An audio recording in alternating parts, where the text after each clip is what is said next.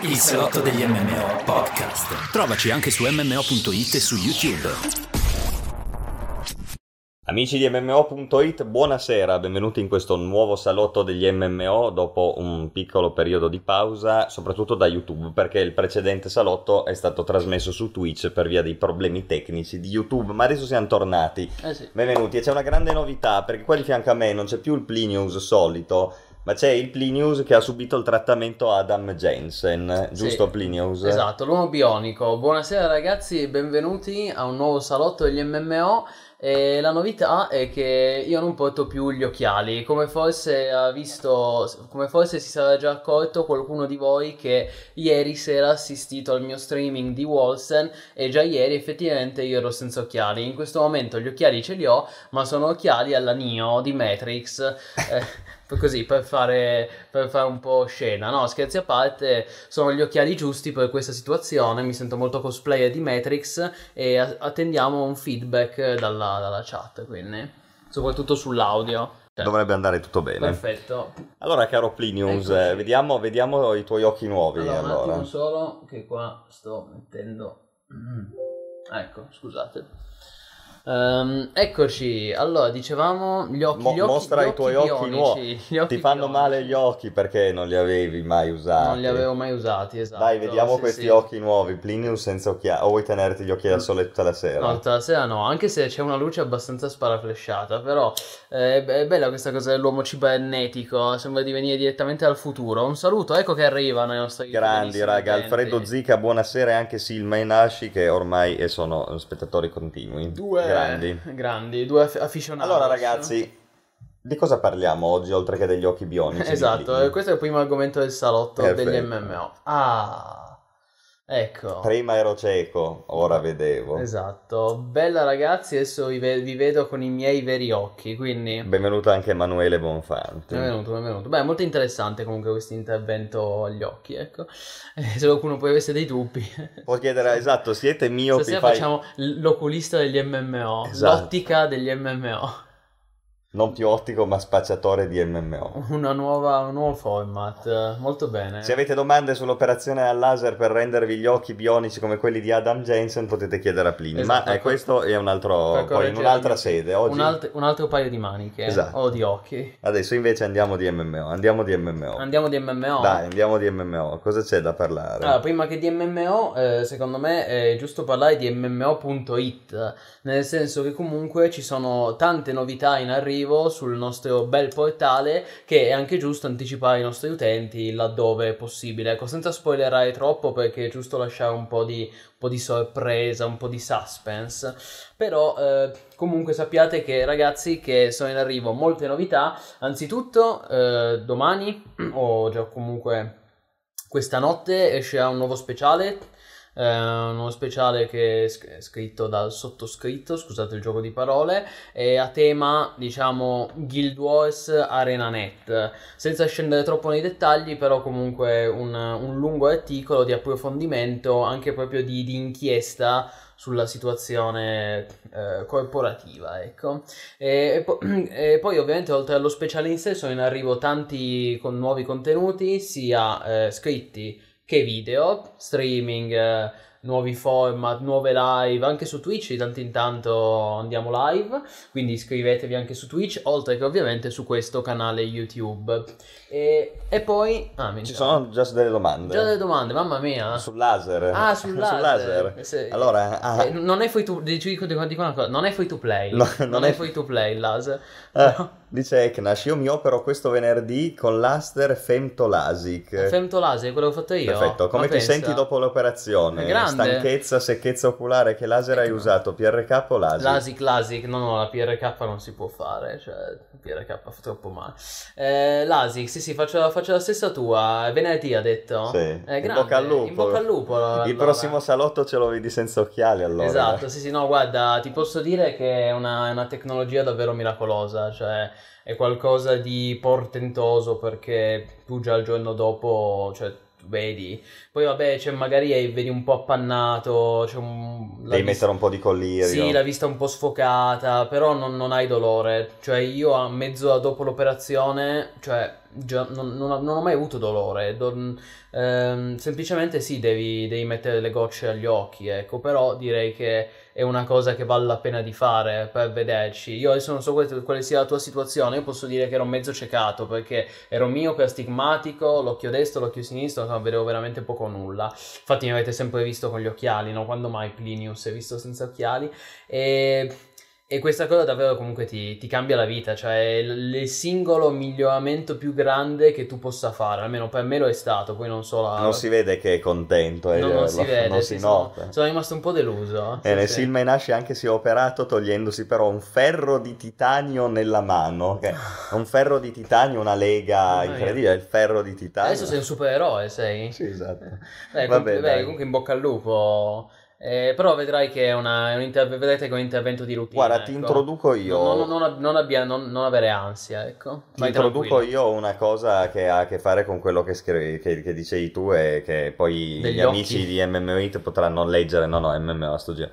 È lo speciale che uscirà recentemente, tu ti occupi di Guild Wars Domani, 2, no? corporativismo, futuri incerti, eccetera. Sì, non solo. E c'è un altro gioco che ultima... Noi, noi sono tanti mesi ormai che diciamo, forse più di un anno, che Guild Wars 2 sta un po' giungendo al capolinea e ha sotto determinati aspetti, ok? Una politica di aggiornamenti non perfetta, tanti- Mhm. tante cose. Eh, cioè, ne abbiamo già parlato. abbiamo- quante tante volte abbiamo tante detto della volte. politica di espansioni fallimentari in realtà di Guild Wars 2 perché non è né carne né pesce, le critiche alla Living Story, insomma, Sì. gli aggiornamenti. E po- posso dire una cosa, appena è uscito un aggiornamento su questo, abbiamo pubblicato una news che trovate su MMOI pochi giorni fa sul fatto che il terzo trimestre del 2019, quindi l'ultimo trimestre concluso, è stato il peggiore di sempre per Guild Wars 2. E questo secondo me dovrebbe dirla molto lunga sul fatto che eh, l'Ice Prod Saga, cioè l'ultima Living Story, è stata, o almeno è, fino- cioè, al- finora è stato un esperimento fallimentare. Poi magari si riprenderà, non lo so, vedremo, siamo solo a metà o agli inizi. Però finora secondo me è evidente che ha, è falli- ha fallito sia da un punto di vista ha fallito da un punto di vista commerciale nell'attirare eh, nuovo pubblico e anche i giocatori veterani perché Guild Wars 2 non è mai stato così in basso. Da un punto di vista commerciale poi uno mi può dire ma i soldi non sono tutto ed è vero però è anche vero che senza i soldi la baracca non va avanti e gli studi chiudono. Purtroppo Certo. eh, co- come ne parleremo, ne parleremo molto stasera sarà uno dei temi di, di questa Buonasera puntata. Tommaso Rappazzo, infatti che ci dice è un piacere essere ancora qui con il vostro salottino, che bello sentirlo. grande Invece gli altri, eh, c'è poi Eknash che ci ha chiesto un paio di pareri su vari MMO, New Warcraft, Fall e Last Oasis, però ne parliamo dopo, adesso facciamo una prima parte dedicata ad alcuni argomenti che ci Sì, siamo sì. preparati, poi prendiamo tutte le domande e facciamo un bel pastone Secondo me il microfono finale. è troppo vicino a te, troppo poco a me. Dite ragazzi come, se- come ci sentite. Ecco. Eh, spostalo un po'. Vabbè. Allora, eh, quindi ti dicevo, no, Guild Wars 2, ne abbiamo sempre parlato, una cosa fallimentare, una politica di aggiornamenti non perfetta, anzi che lascia molto a desiderare, eccetera, Ok. eccetera. Però adesso io mi ricordo che questa settimana è uscita una news che mh, lascia presupporre, come se non si fosse già potuto presupporre, ma diciamo ulti- ulteriormente da conferma del fatto che c'è un altro gioco che è lì lì per la morte, Mm. Anthem. Ah, Anthem. Anthem, io iniziamo con questo, ci, ci togliamo il dente di Anthem subito. Eh beh, eh, già che l'hai introdotto, sì, togliamoci il dente subito e poi al massimo dopo torniamo sugli altri argomenti. ecco. Voi sicuramente sapete Anthem, la sorte che ha avuto, anche lei problemi decisamente più pesanti in realtà di quelli che c'erano su Guild Wars 2, perché comunque Guild Wars 2 anni di divertimento li ha potuti offrire. No, beh, non c'è confronto. È, an- è- è ancora uno dei nostri migliori MMO. Assolut- comunque, sì, co- te- per i consiglia- free to play, uno, consigliati. Ah, cioè, uno che si approccia per la prima volta al mondo degli MMO Esatto. ci sta anche che si mette a giocare a Guild Wars Sì, 2 sì. poi c'è dove se uno va a cercare delle robe un po' più capito dopo tanto tempo che ci gioca eccetera capisce che Pensa che giusto oggi c'era un utente sul nostro Discord che diceva che sono nuovo del mondo degli MMO. Cosa mi consigliate? Fa vado di New World. E gli ho detto no, vai di Guild Wars 2. guarda che New World probabilmente è user friendly e a giudicare da come l'hanno New Dopo World vi user leggo- friendly quanto vuoi, ma per me è una pagina chiusa. se riesco a ritrovare vi leggo poi un documento che eh, mi è capitato di vedere oggi Su Reddit. Su Reddit. Anch'io io sto stalkerando la Reddit di New World. Sul fatto cos'è i giocatori dell'Alpha che hanno bravo indicato Il- no cosa? era una comparison di un giocatore che aveva giocato sia l'alfa che eh, sì, sì, sì, ho il- capito. Io- Oddio. Eh, ce l'ho perfettamente presente, ho anche fatto un post su, ho preparato un post su Facebook. Adesso, come sempre, Reddit purtroppo no, sai non cos'è? si No, riesce no, a te lo trovare. dico io, non è la Reddit di New World, è la Reddit di MMORPG. Ah, ecco, Su bravo, Reddit di perfetto. Morp, che- Ecco, questo è un, è un documento interessante che adesso vi leggo e vi traduco Ah, al volo. Qui in quando- pratica noi già stasera avevamo un sacco di canne al fuoco, poi tu stai aggiungendo Guild Wars, New World, cioè proprio non riusciremo mai Vabbè, a Guild esaurire. Wars l'hai detto tu ed era il modo per collegarsi sei tu che l'hai introdotto, eh, sei tu che l'hai introdotto. Io ho soltanto detto che è uscita la news che questo è stato il suo peggiore trimestre. Ma ci prendiamo giusto un momento, quindi sì, come avete visto ragazzi, probabilmente se seguite MMO Hit, tornando a parlare di Anthem mentre io cerco sta roba qua, il gioco ha ancora oggi gli addobbi di Natale e siamo al 16 febbraio, questo certamente non lascia deporre eh, molto bene in favore del continuo aggiornamento di un game as a service che ha fatto un po' Sì. acqua da tutte le parti fin dall'inizio. Ora, È stato un se- progetto disastroso, Eh, diciamo la verità. Io comunque devo dirvi che l'ho sempre detto, Anthem per me de- cioè, era bello perché l'anno scorso, o due anni fa, 2018, fine 2018-2019, sono stati gli anni delle grandi ciofeche. Sì, sì, Ok, Fallout, bravo, Anthem. esatto, Fallout, Anthem, ce n'era un altro che adesso non mi ricordo neanche più, The Eh. Division 2 all'inizio sembra, e Ghost Recon... eh, Sì, no, beh, Ghost Recon è recente, però è uscito a ottobre.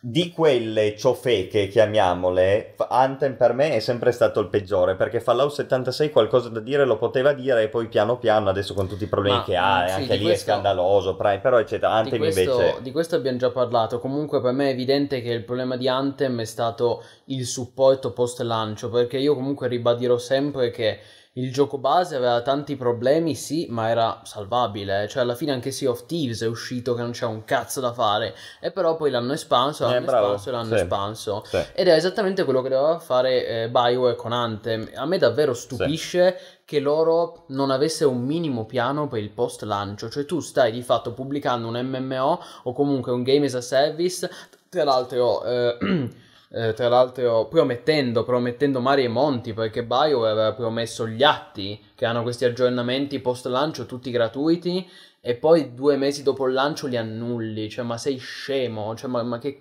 cioè come studio, poi, ma cosa c'è nel cervello, ma dov'è la programmazione, cioè veramente ingiustificabile la situazione di Anthem. Ho trovato il documento, così rispondiamo Grazie a subito me. a quello che... mm, a quello che... Eh, Insomma, cosa chiedeva? No, ci chiedeva cosa ne pensiamo di New World, Io ma... tu- tutto il male possibile. Ah, addirittura, eh? Sì, tutto il- dopo l'ultima svolta tutto il male possibile. Allora, io vi leggo questo, questo post in inglese che trovate su Reddit, Reddit Traducilo Morpg. però, Sì, scusa. sì, lo traduco, certo. Di un tale Lavic81 che era un giocatore che ha giocato sia alla vecchia alfa che alla nuova alfa, ok? Sì, innanzitutto chiediamo ai nostri utenti se, se- se- voi siete già informati su quello che è successo perché c'è tutta la storia pregressa. Vabbè, tu intanto Vabbè, noi diamo per scontato che lo siano, se poi ci sono delle domande Vi spiego io, rispondiamo. ok? esatto. Se, la, se la situazione non è chiara risponde. Allora, beh, voi sapete di questo grande cambiamento che c'è stato tra la Old Alpha e la New Alpha, ok? Possiamo dire. gioco è Allora, lui dice la mia esperienza nella Old Alpha. Allora, Sì, lui dice io mi sono unito a New World e la prima cosa che ho fatto è stata fare il gathering delle risorse, no? Pigliare le risorse. Dopodiché, dopo questo, ho iniziato a crescere le abilità per ehm, livellare il mio personaggio. Nel frattempo ho conosciuto molti amici lungo la strada e abbiamo preso una zona di mappa eh, nel mondo e abbiamo cercato di claimarla no, e di farla nostra. Quindi avevamo un obiettivo, no? potevamo essere gatherer, crafter, ma non tutto insieme. A quel punto ci siamo uniti in una compagnia e abbiamo iniziato a giocare veramente al gioco con gli amici. Abbiamo lavorato per costruire il claim, cioè la, la possibilità di avere il territorio. Abbiamo livellato, upgradato il nostro gear e abbiamo difeso il nostro claim, cioè il territorio, esatto c'era veramente un senso di ownership and community, cioè un senso di proprietà, no? di progresso, Di di, cose che tu avevi fatto. Ownership è un concetto diverso da property in inglese, una roba più pesante, cioè l'ownership è proprio il fatto che tu hai lavorato per ottenere... Sì, esatto, hai lavorato, fatto qualcosa per ottenere qualcosa e quindi senti un... un- Sembra un- molto Life is Feudal. molto legato a quello che hai Mi ottenuto. ricorda no? Life is Feudal, detto così. Bene, questo è finito. La vecchia alfa fino, fino a giugno 2019. Bravo, poi è stata chiusa per un bel po' e adesso è riaperta col gioco rivoluzionato e questo giocatore ovviamente ha fruito anche della nuova alfa. Eh, ora, io prima di leggere le cose della nuova alfa vi dico questo, eh, non è che possiamo da questo post giudicare tutto il gioco, che questo non è altro che la testimonianza di un giocatore che adesso lo vedrete era molto più affine al tipo di gameplay che c'era nell'old alpha rispetto alla new alpha. Sì. Non vuol dire che la new alpha sarà una merda totale, certo è che noi lo sappiamo, ci sono molti, molti punti di No, è dubbio. vero, questo messaggio, giusto dirlo, va preso con le pinze Ass- perché comunque è un thread È una aper- testimonianza. È un thread aperto su Reddit da un signor nessuno che magari dice anche il falso, cioè non lo possiamo sapere. No, vabbè, ma non dice il falso perché c'è tanta Lo so, gente che lo ovviamente so. l'ha votato e gli ha No. dato ragione, dice anche io mi trovo nella stessa Lo so, situazione so. come te Però per pensavo. dire, non lo si può prendere come il Corano, però queste sono cose che stanno succedendo. Diciamo che c'è una grande parte di giocatori che la pensa così, cioè c'è molti di quelli che hanno giocato all'alfa di New World apprezzavano il tipo di gioco che era e adesso sono scontenti, quindi in qualche modo quello che io ho visto leggendo può essere preso come Prima che tu continui, la di- di- summa. diciamo qual è stato il grande cambiamento, cioè eh, New World dopo l'ultima alfa è stato trasformato da un MMO sandbox a un MMO open world, eh, non sandbox, con PvP opzionale, laddove prima il PvP era obbligatorio, era un open world PvP. Adesso eh, PvP di fatto è stato ucciso. Sì, perché la cosa importante da dire per capire quello che adesso vado a leggere è che la differenza sostanziale del PvP tra la vecchia alfa e la nuova alfa è che nella vecchia alfa il PvP era sempre attivo, quindi Sì, tu avevi sempre il rischio Com- di come essere Sea of attaccato. Thieves o, esatto. WoW, il vecchio WoW. Esatto, nei Class- server classic, PvP, sì, certo. esatto. Invece nella nuova alfa è come WoW adesso, per dire, cioè tu scegli se flaggarti PvP o no, cioè dici voglio fare io il PvP, allora attivo la bandierina PvP e posso E, e mazzolarmi pare che gli incentivi altri, no? siano molto... Esatto, infatti vi dico, vi leggo quello Leggi, che leggi, scrivono scusa. sulla nuova alfa. Sì. Io sono completamente perduto. Ho, pe- ho pe- ho giocato per 4 ore, oltre 4 ore la prima notte e sono arrivato a livello 11. Probabilmente prima non c'erano neanche i livelli intesi come il livello 1, 2, Vabbè, 3, ma al di- 4. No, quello non è quello il punto. Comunque, no, vai, però lui lo fa notare è questo. Non vedo alcuna ragione per, fare il, per toglare il PvP, cioè non, non c'è nessun Attivare incentivo appunto per incentivare il PvP. Non c'è Attivare. nessuna ragione per craftare per altri, se non per se stessi. Non c'è nessuna ragione di gaterare, perché non c'è nessuna ragione di aiutare altri a costruire qualsiasi cosa di speciale, come era ad esempio prima nel caso di prendersi appunto una parte di mappa, costruire le cose, farsi l'avamposto, eccetera. Eh, il PvE è semplice e diventa molto noioso in modo molto rapido. Il PvE. Quindi il PvE, sì. il PvE. Eh, Sono insicuro rispetto invece a quello che, fosse, che, che- che ero nella precedente alfa sul perché continuare a giocare a questo gioco rispetto invece a giocare ad altri giochi con più PvP e PvE in depth, approfonditi. no? Certo. La vecchia alfa aveva meno PvE, ma io ho sempre voluto giocarci. Eh, avevo sempre voglia di giocarci, no? Io ho loggato alcune volte dalla prima volta che ho livellato nella nuova alfa, ma non penso che sarà qualcosa che farò continuativamente nel corso del tempo perché niente di ciò che c'è mi interessa e quindi semplicemente faccio logout. Questo è ciò Esatto. che dice il Lavic81, che appunto è uno dei most upvoted posts degli Adesso, ultimi giorni su Reddit, quindi c'è molta gente che gli dà ragione e condivide queste- questi pareri. no? Immagino che nel frattempo la chat si sarà scatenata. Comunque, Neanche troppo, hanno il- ascoltato con attenzione. bene, bene. Bravi ragazzi. E vabbè, che dire, eh, per me la situazione è grave, nel senso che io ricordo di un solo MMO che venne stravolto più di quanto non sia stato stravolto in New World e fu Star Wars Galaxies con eh, famigerato NGA, New Game Announcements. E Tra l'altro no- in un modo anche relativamente simile a questo. La storia eh. purtroppo si ripete e non finì bene, questo è giusto dirlo, eh, perché sostanzialmente, sì esatto, anche quello è un MMO sandbox che venne reso un team park e qui l'intenzione di Amazon è evidente, cioè sono arrivati gli investitori o comunque il, il reparto marketing ha detto raga questo gioco è troppo di nicchia, eh, questo gioco temiamo che non farà abbastanza vendite, dovete eh, broad, dovete allargare, ampliare il, il possibile, il potenziale bacino d'utenza interessata, quindi rendetelo più casual possibile. Eh, ora, da un punto di vista marketing avranno anche le ragioni per farlo, però ammazzare un gioco, cioè non ammazzare, scusa, eh, stravolgere così un gioco a 4 mesi alla release equivale, non dico ad ammazzarlo, però è un grosso rischio perché di fatto, cioè il problema è che loro hanno tolto il PvP e uno mi può anche dire, beh ma eh, io, io, io non amo il PvP, mi può anche dire, a me non piace il PvP quindi sono contento di questi cambiamenti. Sì, ma il problema è che non hanno messo niente per sostituirlo. Hanno tolto, di fatto, di fatto è come se l'avessero tolto, perché poi chi cazzo è che va ad attivarsi per il PvP? eh? E tra l'altro pare che gli incentivi siano anche molto poveri, quindi... di fatto non lo fai, a maggior ragione se magari devi, tra- devi eh, stai gaderando, cioè ammazza tutto l'open world PvP. Eh, quindi il punto è, hanno tolto il PvP, ma non hanno messo nulla per sostituirlo, questo è giusto dirlo ragazzi, New World non avrà dungeon, New World non avrà raid, New- le uniche quest che avrà saranno delle fetch quest tipo uccidi 10 lupi oppure eh, killa quel world boss eh, tipo eventi pubblici di Guild Wars 2 che dopo ormai a- a- al pubblico di oggi dopo una settimana si è già rotto il cazzo di questi eventi Esatto, infatti io voglio porti, voglio porti una questione, no? Tu prima dicevi, eh, hanno fatto le loro manovre commerciali, i loro studi Di alla fine hanno sì. visto che probabilmente così riuscivano ad accalappiare più gente di quella che avrebbero accalappiato se il gioco fosse Certo. stato così, no? Però secondo me c'è una cosa che, va sotto, cioè che viene spesso sottovalutata ma che è importantissima Mhm. quando si lavora un MMO, che è la grande quantità di MMO già presenti sul mercato. Sì, sì. Cioè, cosa vuol dire questo? Vuol dire che se io creo un MMO nel 2019-2020, Sì. io vado a prendermi del pubblico che tendenzialmente sta già giocando ad altri MMO, perché non sei il primo che è Oppure arrivato, ci ok? ha già giocato Esatto, allora cosa succede? Succede che devi proporre qualcosa di nuovo, Sì, perché di più. altrimenti la gente dice, ma io, come dice, cioè il succo, secondo me, la cosa più importante che dice questo giocatore è, Sì. ma perché io a questo punto dovrei giocare a New World rispetto ad altri titoli, no?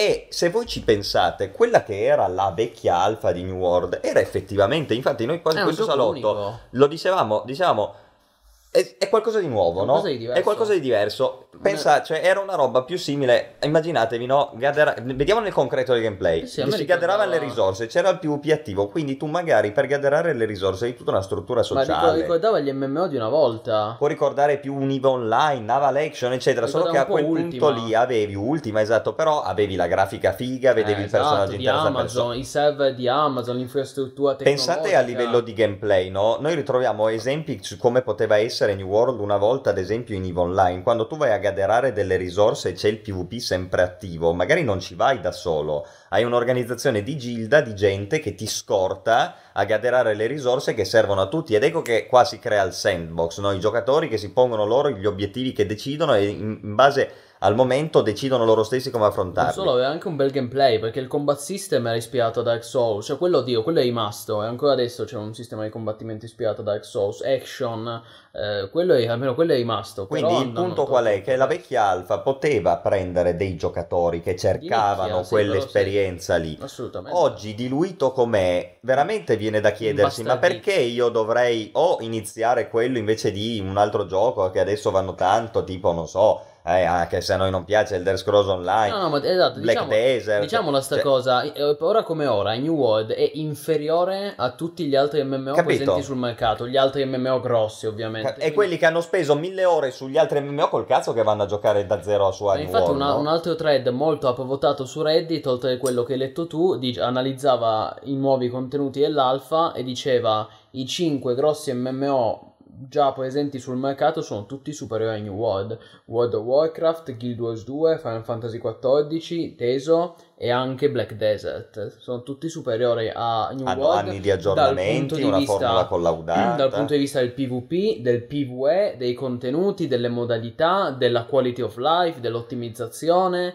imparagonabile. Ormai tra l'altro sono anche usciti da molto, quindi ormai li, li acquisti anche a poco o niente. Certo. Quindi imparagonabile. Io, io non, non mi sono mai sentito. Io in, vita mia non ho mai sconsigliato così tanto di preordinare un gioco. Sì, no, ragazzi, New World Cioè, assolutamente non Do, preordinate. do eh. not pre-order. Poi magari sarà bellissimo, speriamo, sarà una... Cioè, io figurati, tifiamo tutti per un bel MMO, O no? se proprio lo preordinate, perché conosco diversi eh, utenti che l'hanno preordinato, poi state pronti a annullare il pre-order. Perché conosco molti su Discord che l'hanno preordinato così da avere accesso alla beta e poi disdici il pre-order prima del, prima del lancio del gioco e così effettivamente non paghi Ah, nulla. sì, sì, certo. Che è un modo certo. molto furbo per provarsi la beta gratis.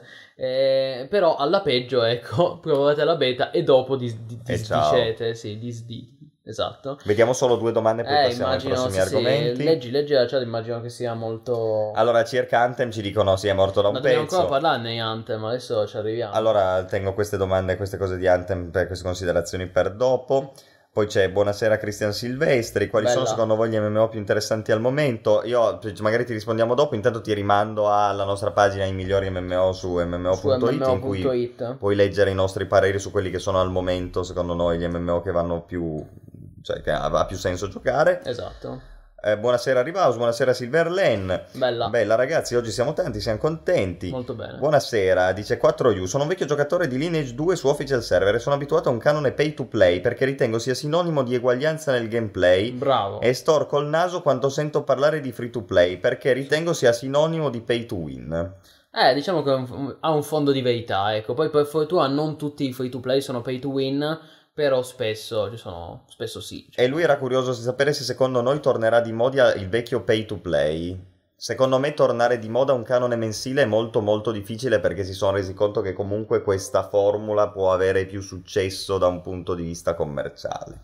Sì, allora tornare di moda è difficile perché ormai siamo nell'epoca dei free to play, nell'epoca delle app, nell'epoca del- delle microtransazioni. Ehm, però è anche vero una cosa, ovvero che negli ultimi anni abbiamo visto eh, un- un'esplosione del metodo pay to play, cioè a canone mensile. Paradossalmente non negli MMO, ma al di fuori degli MMO, cioè tu- gli- tutti gli altri servizi si- hanno preso agli MMO, ragazzi. Pensate a Spotify, pensate a Netflix, pensate ad Apple Più, Pensa che Apple adesso Plus, anche Photoshop eh, te lo vendono solo a canone. Dropbox, Office, il nuovo Office è a canone. Discord, pure persino Discord Plus, Discord Nitro, Office, eh, appunto abbiamo già detto Netflix, il nuovo anche di Disney, Disney Plus, cioè è tornato di moda, cioè tra i servizi si è diffuso questo nuovo modello chiaramente ispirato agli MMO, eh, perché pare sono stati i primi gli MMO a imporre un modello a canone.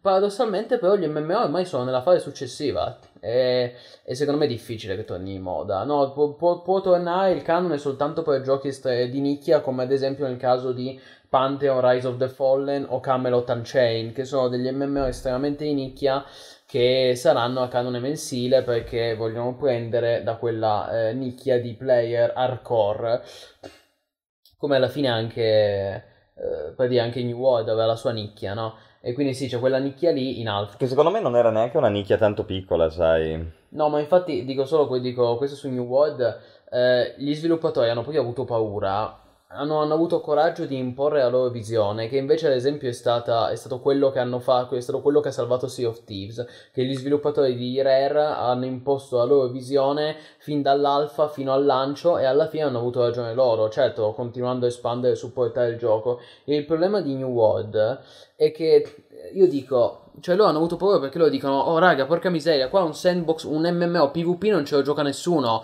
E ma Sea of Thieves che cos'è? Sea of Thieves è full PvP e ha milioni di giocatori. Ma porca miseria, se- eh, per me è evidente l- la situazione, cioè dove stanno sbagliando. Il problema è che tutti, tutti questi publisher, tutti questi sviluppatori dicono... Gli MMO PvP non hanno successo, quindi non ne facciamo di belli. Invece per me è il contrario, gli, M- gli MMO PvP non ne, non ne escono di belli da 10 anni e quindi non hanno mai avuto successo, ma è ovvio, è la causa. Ma c'è fame di quel tipo di MMO, minchia c'è un c'è botto fame. di gente che giocherebbe a quegli MMO. Ha voglia, ma, ma- ma perché gli MMO devono tornare ad essere dei mondi virtuali eh, immersivi, totalizzanti come lo erano una volta, come lo era WoW? Ma perché WoW Classic ha avuto tutto questo Eh, bravo, successo? certo. Che eh, l'anno scorso, nel 2019, eh, WoW ha fatto registrare un incremento di abbonamenti del 223%. Perché? Perché WoW Classic è un ritorno alla formula originale, pur con tutti i suoi difetti, comunque in cui, in cui ti devi impegnare, in cui c'è il PvP, in cui c'è la tensione nell'open world, in cui le comunità contano, tu eh, de- devi stare in una gilda, non puoi fare tutto da solo. Eh, oddio, puoi anche giocare da solo, però è Sì, wow, che- già molto meno rispetto ad altri, però è così, è così, è come dici, assolutamente. E quindi a me davvero dispiace vedere che con New World poteva esserci un, MM un nuovo MMO coraggioso mh, portato avanti non da una software house indie ma da Esatto, Amazon certo, perché poi il problema di questi certo. MMO indie è, è sempre lo stesso come Mortal come che non hanno le risorse per le loro grandi ambizioni oddio adesso con Mortal Online 2 io spero che ce la facciano però è evidente che un conto sono gli studi indipendenti di Belle Speranze cioè ragazzi sviluppare un MMO è un'impresa gargant- gargantuesca Amazon ce la poteva fare e invece Amazon ha avuto il comparto eh, marketing di Amazon ha avuto paura che i numeri fossero troppo piccoli e ha ribaltato tutto e per me è un grande, veramente un grande dispiacere, una delusione. Guarda, è bellissima la chat di oggi. Ah, bene. È bellissima perché da un certo punto di vista sono molto sagaci. Ad esempio, c'era non so più chi che diceva non c'è più, c'è eh, New World, non c'è Dungeon, non c'è Rai, vabbè, BDO confirmed. Grinding. Adesso non lo trovo più, ma mi è rimasto impresso. Poi dicevano, eh, linea giù l'ho letto, e, e, poi qua abbiamo ultimi messaggi veramente fighi perché abbiamo, sono, eh, Rivaus che dice, sono felice di non aver mai provato le vecchie versioni di New World, se no la delusione mi avrebbe ammazzato. Esatto. C'è Silma Inashi che dice, wow e Final Fantasy XIV sono di un altro livello al confronto di tutti gli altri, e Matteo Esposito, sempre per Final Fantasy XIV, dice, sarebbe l'MMO dove mi potrei chiudere male, se non avesse ancora la formula arcaica dell'abbonamento mensile. Appunto, si torna sempre lì, si torna. Vedi, sì, è tutto collegato. Ad alcuni piace, Hai ad capito? altri no. Comunque io qua gli dico ok perché... E in alto a destra nell'icona puoi sbatterla via, così non ti rompe Ah, più così, il cazzo. ok, esatto. perfetto. Dopodiché dice eh, Silver Lane, una cosa che premio molto in un MMO è la personalizzazione del personaggio. Eh. Eh beh, è molto importante, certamente. Eh, dopodiché Alfredo Zica, anzi lo leggiamo dopo perché mi piace tanto. E quindi prima Eknash, io che Mm. sono un giocatore molto ma molto ma molto competitivo, sto aspettando da anni un cavolo di MMORPG Total PvP in cui chiudermi e conquistare il Esatto, mondo di gioco. Bravo. Che non, fosse, che non fosse comunque quei giochi full loot. Cioè, quelli. Anch'io dico, cazzo, full loot no. Co- Però fammelo un bel gioco open world PvP. New Oh, World era quello. Però Eknash, guardati Naval Action, c'è un mio streaming di un paio di video prima di questo, eh, vattelo a vedere perché quello per me, io, io sono come te, voglio Ormai- le stesse cose che vuoi tu, e secondo me si avvicina tanto a quello che vogliamo, poi certo non è il gioco perfetto. Molto eh. simulativo. Sì, sì, no, però se ti Bello. piacciono le navi, i combattimenti tra navi così e non è che te ne frega tanto, diciamo, del contorno e ti piacciono esperienze un po' hardcore anche grezze sotto determinati aspetti, però piena di contenuto e con Naval Action forse ti, ti. Tu, tu sponsorizzi Naval Action. Ma c'è Io- RDR, c'è io- PvP, conquista territoriale, c'è un po' tutto quello che noi vogliamo, no? Io poi invece chiedo un altro. C'è anche del bel PvE, pensa, su Naval Action. Non penso. Tu cosa vuoi? No, io non è che voglio, io volevo chiedere, ma ragazzi, ma se qua si attivasse WoW Classic, chi di voi c'è? Ah, adesso ti rispondono. Intanto leggo Alfredo Ziga Eh, che dice, senti, Dicia- lo, lo dico perché io sono indeciso quasi quasi in 9, è una cosa che dico da un mese, però un mese fa stavo per fare Ah, l'operazione. volete giocare con Plinios? Esatto, no, perché un mese fa stavo per- volevo innovare, ma poi ho dovuto, ho dovuto fare l'operazione agli occhi e allora avevo l'ansia e quindi non ho innovato. Adesso che ho fatto l'intervento dico, "Mm, c'ho sta fregola, no? E quindi dico un mesetto, perché io comunque ho lasciato un PG al 40 e mi è rimasto lì sta cosa, sai, mm, mi è rimasto così, no? È rimasto sulla Lo vorresti punta. sessantare? Ma o almeno andare avanti, perché mi ricordo che ero rimasto pochi a metà, c'avevo tipo 25 queste, cioè, hai capito? Io col fastidio che sono a metà, e lasciare le cose in, come si dice, eh, mi, mi dà fastidio lasciare Sì, le sì, cose sì, in media- incomplete. incomplete. E, e quindi vi chiedo, se attivassi, chi di voi ci sarebbe? Non per, in generale, ecco, non per forza che dovete giocare con me, comunque. Se volete giocare con Plinios ditelo adesso, poi venite su Discord. Sì, però occhio perché io- noi giochiamo su. Io stavo sul server. eh, aspetta, diciamolo, questo è importante. I Zandala Tribe, server roleplay PvP. Ovviamente PvP open world, non si può desistere. Allora, Alfredo Ziga, senti Prego, qua. leggi. L'Askzor che proviene dal futuro conosce già la sorte di New Sì. World. Un Blitzchung e mezzo? Guarda, Alfredo, io ti dico. Allora, intanto ti ringrazio della citazione, perché è bellissima e sono molto contento che Siamo tu fieri dei nostri utenti. abbia visto il video che Siamo a me ha divertito molto utenti. fare. Eh, probabilmente ce n'è un altro in serbo e magari non vai così lontano da quello che hai Beh, detto. diciamo Vediamo. che anch'io. anch'io Vediamo se ho tempo di farlo. Anch'io ho dato una buona, buona, ho dato una buona, buona Askzo con qualche previsione Certo, azzeccata. esatto, qualche input, no? Sì, sì, sì. Sì, sì. Comunque. È stato un video molto divertente e infatti non è escluso che ne facciamo degli altri di quel tipo lì Beh, perché a me era piaciuto pia- molto se il format piace, raga, voi spolliciate, spolliciate così ne facciamo altri, no? Ovviamente per chi non lo sapesse ci stiamo riferendo alla recensione dal futuro di Diablo 4 che è un video molto interessante che vi consiglio di andare a vedere. Cercate Diablo 4 recensione dal futuro. Dopodiché dice Rivaus, quando arriverà qualcuno che prenderà a piedi mani dal passato, Finalmente capiranno che bisogna ripartire da lì. Bisogna Sì, tornare essere- ai WoW Classic, ai DAOK, ai SVG. Ma io sono d'accordo, ma deve essere qualcuno di grosso, perché finché lo fanno questi studi del cavolo, scusate il termine, eh, quel- quello che è successo con la primavera del crowdfunding su Kickstarter, l'abbiamo visto, tutti questi MMO di belle speranze, Camelot Unchained, Crowfall, Chronicles of Elyria, Ashes of Creation, eh, alcuni poi carità devono ancora uscire, altri sono finiti malissimo. Sai qual è secondo me una cosa che è il primo impatto? Il primo impatto di questi giochi. Magari sono giochi che poi dietro celano anche delle cose interessanti, ma il primo impatto è il Sì. giocatore il primo impatto. Shadow so- of the Avatar. Cioè, o è un giocatore super hardcore che magari si è visto delle robe, ha letto dei- delle guide, ha visto dei video, allora sa che il gioco ti può offrire alla Sì, fine sì, delle ma- cose che ti piacciono. Ma, qua- Mm, cioè, mm. ma- ma- ma tutti i newbini che nel 2004 hanno iniziato a giocare WoW, ma perché hanno iniziato a giocare WoW? Perché vedevano il video su YouTube del loro youtuber preferito che giocava WoW, ma neanche per sogno non esistevano neanche quelle robe lì. Hanno provato WoW e WoW è un primo impatto che era una roba devastante per Rivolu- l'epoca. rivoluzio- Rivoluzionaria. E rivoluzionaria. infatti tutti sono rimasti lì. Se tu mi prendi Life is Feudal, no? MMORPG, Sandbox Early Access, uscito, finanziato anche- su Kickstarter. anche a New World. Ok, però è super grezzo, cioè, ma come farà uno che non si è mai approcciato a un genere così? Cioè, è ovvio che vai a, a- non solo sei all'interno di una nicchia, ma sei nicchia all'interno della della nicchia, nicchia sì, della sì, nicchia di gente che sopporta queste robe e sa che deve sucarsele perché poi un Perché? domani... Perché Dai, Shroud of the Avatar, Esatto, Shroud un altro così uguale. eh. Magari, magari al top alcuni divertimenti Ma no, ce li ma- hai. Ma, no, se- ma è, è una ciofeca, dai, non bisogna dire le cose come stanno, almeno per me. Poi per carità, ognuno ha le sue opinioni, però io mh, mi vanto di dire, le, a me piace dire le cose come stanno, mi piace dire sempre la verità ai nostri utenti. E anche New World so, è ben indirizzato su quella strada, eh, per cui occhio, eh, stiamo a vedere. Poi io dico una cosa, eh, gli sviluppatori di New World hanno quando, hanno quando hanno annunciato che al lancio non ci saranno né dungeon né raid hanno detto alla community di dare i loro feedback hanno detto dateci i vostri feedback perché comunque siamo interessati a capire eh, dove portare dove indirizzare lo sviluppo. Ecco uno studio che dice una cosa del genere vuol dire che non ha la più pallida idea di dove sta andando a livello di focus a livello di direzione a livello produttivo, cioè lì in Amazon quanti sono? 100, 200 sviluppatori, solo, sto contando solo gli sviluppatori perché poi Amazon è una multinazionale da migliaia di dipendenti, però contando solo quelli che stanno sviluppando New World è lo studio di Or- Orange County, si chiama, perché sono, t- qua- sono tre le divisioni di gaming all'interno di Amazon Game Company e quelli che stanno sviluppando New World sono, non- so se hanno 100-200 e tu lì, cioè vuol dire che lì non, non sanno cosa dire a, a- a questi sviluppatori, cioè è drammatica come cosa che tu chiedi, cioè ci si sta, poi ci sta a chiedere il feedback della community, ma tu non puoi chiedere alla tua community diteci voi dove volete che portiamo questo gioco, cioè follia, non si può, finirà male.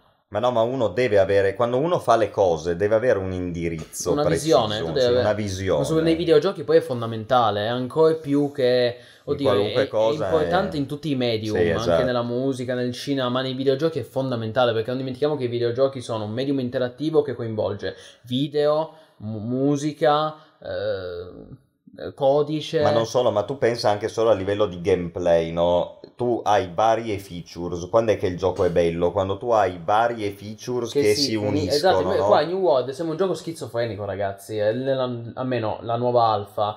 Perché sono delle meccaniche messe insieme che non stanno insieme, come un puzzle che non si completa.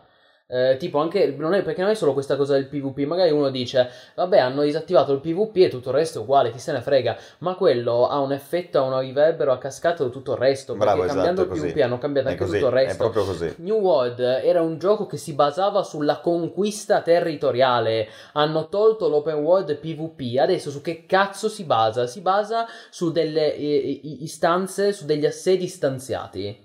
È diventato un MOBA praticamente. È diventato un 10v10. No, ma è vero, perché sono, sono battaglie così, esatto, 10-20 viventi. un po' di- Massimo 50 vs 50. Anche eh, di una quarantina di minuti per conquistare il territorio. È Certo, cioè è MOBA. morto tutto il PvP open world, l'adrenalina dell'esplorazione. Magari poi è bello, eh. Magari poi è bello, ma è, questo, ma è questo che volevate voi? Volevate l'ennesimo MOBA? Eh, 40 vs 40 un'arena di fatto?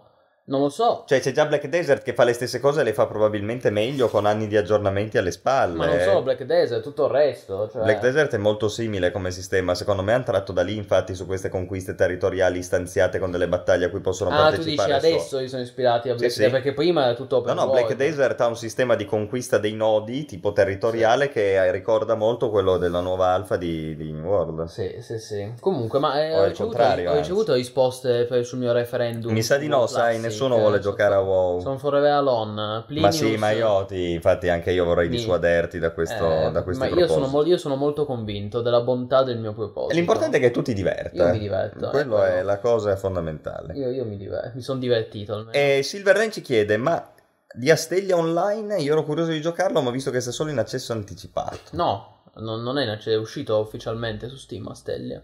Sì, sì. Allora, di Astelia ehm, dico, dico una cosa. eh, mm, allora, inizialmente sembrava quasi che fosse uno scam, o comunque ci fosse, sembrava che ci fossero dietro delle intenzioni palesemente truffaldine, un po' come è successo con Bless Online, che di fatto è stata una truffa, eh, perché è uscito su Steam, non poteva essere rimborsato, era quell'MMO lì. Eh, qui un, un sacco ovviamente di critiche, un sacco di polemiche. Però poi una volta che un, un mesetto dopo che il gioco è uscito, una volta che si è placata questa shitstorm legata al- ai mancati rimborsi, su Steam ha iniziato a salire a livello di recensioni perché molti mi si sono accorti che alla fine non è male. Cioè sicuramente non è una truffa, non è paragonabile a Bless Online.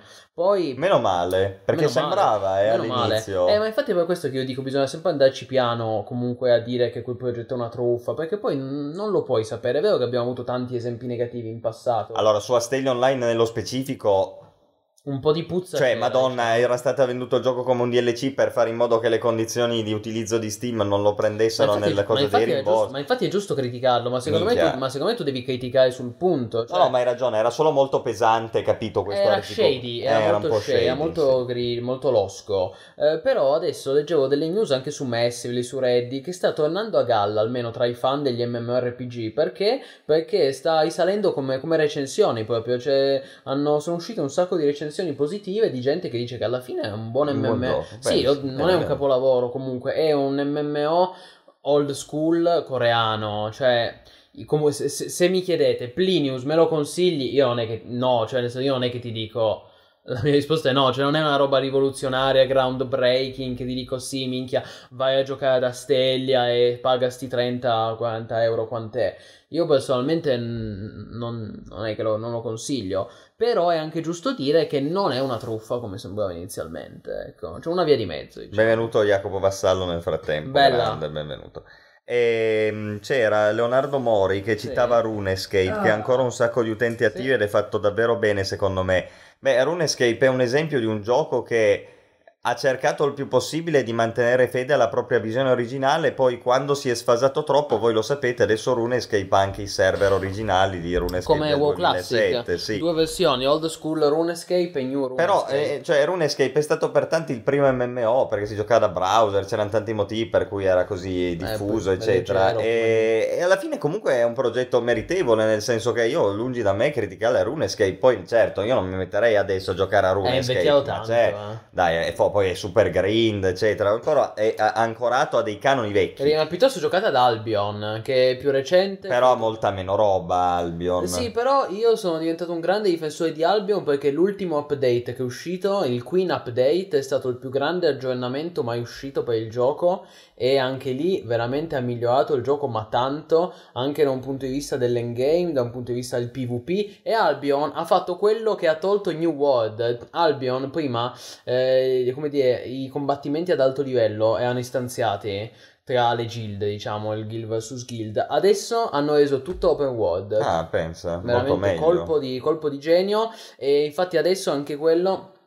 Se andate su Steam vedrete che ha avuto un botto di recensioni positive negli ultimi Secondo 30 me la, la cosa brutta di Albion è, è che non è open world, cioè, cioè è, è finto a, open world. a livello tecnico è un po' sì, è rimasto un È po' quello il problema, che, eh sì, hai capito, e ti sembra veramente di giocare una roba... È un isometrico, sì, il problema è che sono queste mappe troppo piccole, quello è vero, però io non mi sento di bocciare un gioco solo per quello. È un bel MMO, è free to play, lo si scarica da Steam, ehm, ovviamente soprattutto indirizzato per il PvP o comunque per i giocatori hardcore, e perché è un vero e proprio sandbox, però io Albion consiglio di provarlo se siete interessati, se avete quella voglia di sandbox, ovviamente non di team park, anche ci sono anche delle arene, dei dungeon, però è ovvio che non è quello il suo focus. Per tornare a quello che dicevi su, eh, di cosa stavamo parlando prima di Albion? No, ti dico, eh, RuneScape. sa- saluto solo eh, Nico e Cosimo Rossi che sono arrivati e a proposito di RuneScape c'era Leonardo Mori che diceva Vabbè, però anche alcuni giochi moderni sono super grind, vedi Arcade. Infatti io Arcade non lo consiglio, ad esempio. Ci ho giocato, l'ho- c'è pure Ti un paio anno- di streaming. Ecco, ma- diciamo, ti sei annoiato? Mm, Ti ha molto, annoiato. È anche vero che giocavi da solo. eh, No, ma infatti un- Arcade secondo me ha molte potenzialità comunque, ritengo che sia un gioco Alle- dalle grandi potenzialità, No, però bisognerebbe molto- che ci fosse un gruppo di gente a giocarlo. si Consiglia- diciamo così, consigliato solo con amici. Però a quel vietato punto- da sole. Avendo io gli amici che giocano a Naval Action, Naval Action è una roba più hardcore, PvP che a me stuzzica ancora di più. Eh, sì, no, quindi, no, no, eh, no. quindi gioca a quello perché puoi Eh, giocare a tu un sì, unico. però MMO. se, se ci chiedono cosa consigliare Sì. ci sta. No, vabbè, ma infatti il problema del grind è vero. Non è... Io ho giocato una vita a Black Desert che era pure super grind. Ma il problema di que- RuneScape non No, è il grind, esatto, il esatto. problema è che io è veramente invecchiato È malissimo. che è vecchio, ma è vecchio. Ah, poi, poi io, io massimo rispetto per RuneScape. Ma ci mancherebbe, io, io io- io sono sconvolto di- dei numeri che fa oggi RuneScape. Sì, sì. Il 2019 è stato l'anno con più giocatori a di RuneScape. C'è un gioco, un MMO uscito nel 2001 Pensa a, a te. a, a anco- a 1, a 1 milione e 100.000, cioè 1.1 milioni di abbonati. Abbonati, non free to play, quindi persone che pagano il canone. È spaventoso. Eh, sì. Devono essere tutti americani, perché in Italia non ho mai sentito nessuno praticamente giocare a RuneScape. È un gioco che tira tanto negli Stati Uniti. È vero, è pieno in Italia non lo conosce nessuno, eh, sì. in Italia.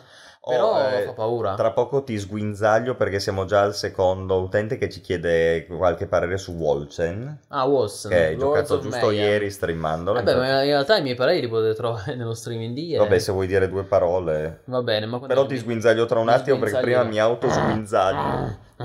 Perché c'è Alfredo Ziga che dice: Per quanto riguarda GeForce Now, avete pareri? Mi ha colpito molto la notizia che la Blizzard abbia tolto il permesso di poter giocare con i Activision, propri giochi. sì, Sì, questo publish. mi ha fatto rendere conto che noi non compriamo un gioco, ma una licenza di utilizzo. Guarda, eh, io adesso eh, potrei parlare per ore di questo Mm, argomento. No, aspetta, su... in che senso compriamo un gioco con una licenza di utilizzo? Perché GeForce non funziona come Google Stadia, eh. Tu, su GeForce Now, allora, tu acquisti il gioco, punto. E poi una volta che l'hai acquistato ci puoi giocare tramite GeForce Now, che è diverso ad esempio da Google Stadia, perché su Google Stadia tu devi acquistare un gioco sullo store di Google per poterci giocare su Google Stadia, mentre invece GeForce Now è virtuoso per questo, perché tu compri il gioco, è tuo, e poi se vuoi lo puoi usare con- tramite Google. eh. Però lui dice Activision Blizzard non ti permette di poterli più Sì, utilizzare. e i pa- molti publisher stanno scappando. No, ma infatti hai ragione a dire che c'è una differenza. La, la sosta- il minimo comune denominatore di queste cose è la considerazione finale di Alfredo che dice appunto.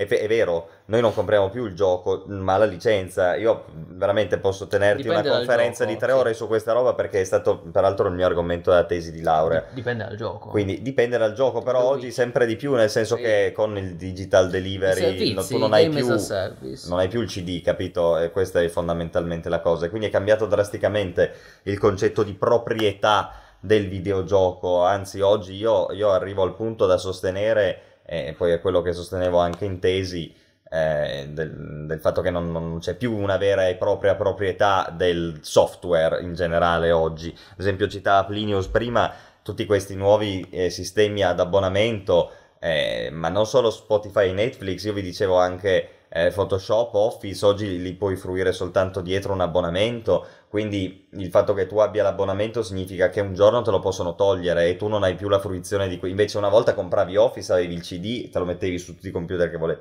Sì. Eh, quindi è proprio ca- o, o i videogiochi, eh, cioè stessa roba, adesso compri da Steam, la chiave è una e tu appunto una volta avevi il CD, te lo installavi in offline, era tuo, era una roba tua proprio, che potevi portarti ovunque e andava eh, indipendentemente anche dalle sorti del publisher, dello sviluppatore, di chi te lo, te lo deliverava, no? Perché ovviamente oggi se un domani eh, Steam chiude, e i server eh, vengono bruciati perché c'è l'apocalisse, tu non giochi più ai videogiochi.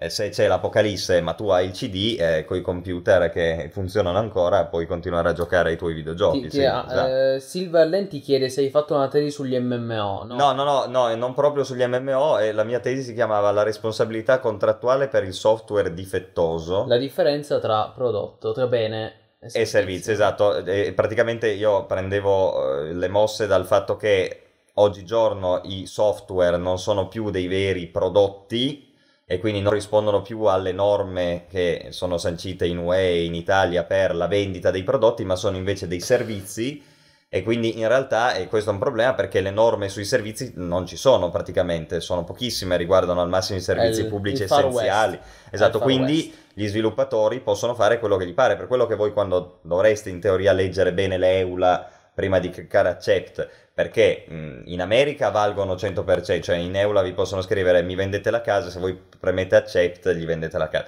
In Europa no, però comunque c'è da fare attenzione perché è molto diverso dire io sto fruendo di un servizio e quindi come diceva Alfredo no, compro una licenza di utilizzo, che è vero, è come adesso, rispetto a eh, acquisto un bene, to, questo accendino è mio, io me lo posso intascare, se ho le conoscenze lo, Chiaro, lo lo smonto e lo usi, lo duplico, cambi, ma posso certo. addirittura crearne uno nuovo, faccio reverse engineering, capito? Tutta una serie di cose che oggi nel software non puoi più fare. Sì, sì. Eh, Eh, È un argomento interessantissimo, è questo, tra l'altro. Poi, se, se vi interessa, io posso farvi un video, scrivere due robe che, che lo riassume perché Hai per me. fatto su Google Stadia, mi ricordo. era- esatto, c'è un mio video su Google Stadia che ha. Bravo, esatto. Cercate sì, su YouTube, sul nostro canale YouTube. Che ha, ha un Google paio Stadia. di input in questo senso, sì, sì. Intanto buonasera anche a Guess, benvenuto. Bella. Sì, sì, un sacco di utenti, grandi ragazzi, ovviamente vi ricordo iscrivetevi al nostro canale così cresciamo e facciamo nuove live. E quindi sì, eh, Luca, sempre legato a questa cosa di GeForce Now, dice una cosa su cui devo dire sono molto d'accordo. I publisher, detto banalmente, sem- semplicemente, i publisher sono troppo avidi, che è vero. Per giocarci su GeForce Now devi averlo comunque comprato sullo store, come Epic o Steam. Quindi il publisher i soldi li ha fatti già, ma evidentemente non sono abbastanza. È, è vero, cioè è così. Non, è non solo vuole i soldi, ma vuole anche rimarcare l'esclusiva. Cioè, pe- pe- notate la differenza. Il publisher vi sta dicendo come potete fruire del vostro videogioco. Sì, no. Questo non è un prodotto, perché, e qua breve parentesi giuridica, ma è No. molto interessante, te lo giuro. Allora, la proprietà degli oggetti, ok, in diritto si dice diritto reale assoluto, Mhm. ok? Cioè, l'accendino che io ho comprato, io sull'accendino vanto un diritto reale assoluto. Diritto vuol dire pretesa, reale perché viene dal latino res, cioè cosa, è una cosa Sì, questa fisico. assoluta. Assoluta è la- il termine chiave. Assoluto vuol dire che nessuno mi può rompere il cazzo mentre sto fruendo dell'oggetto che io ho. Mhm. Ok, Asso- absolutus, anche qui è latino, cioè vuol dire slegato, cioè non c'è bisogno della cooperazione di un altro per poter fruire di un certo oggetto. Ok? Certo. Diverso invece, non lo so, la servitù di passaggio, tu hai un fondo che non confina sulla strada, il tuo vicino ti deve far passare, quello richiede eh, un- un'ottemperanza anche sua, ad esempio, no? Bene. Ehm, invece nel diritto reale assoluto, come può essere quello di proprietà, tu hai l'oggetto e ne fai quello che vuoi. Non è così nei videogiochi. E questa In è la alcuni- prova. In alcuni... È nella maggior parte. Non è così nel software di oggi, del 2020. Questa è la grande differenza. È per questo che io dico, non c'è la proprietà del software, perché non c'è un diritto reale assoluto. Tu se vuoi giocare a WoW devi passare per i server Blizzard. Se vuoi giocare a un gioco che hai comprato su Steam devi scaricarlo da Steam. E quindi non è che tu puoi un giorno dire sapete che c'è, a me non me ne fotte un cazzo di niente, io voglio solo il mio computer e il mio CD e sul CD e sul prodotto faccio quello che mi pare. Non lo potete più fare. Quindi non è un, reale, non è un diritto reale assoluto.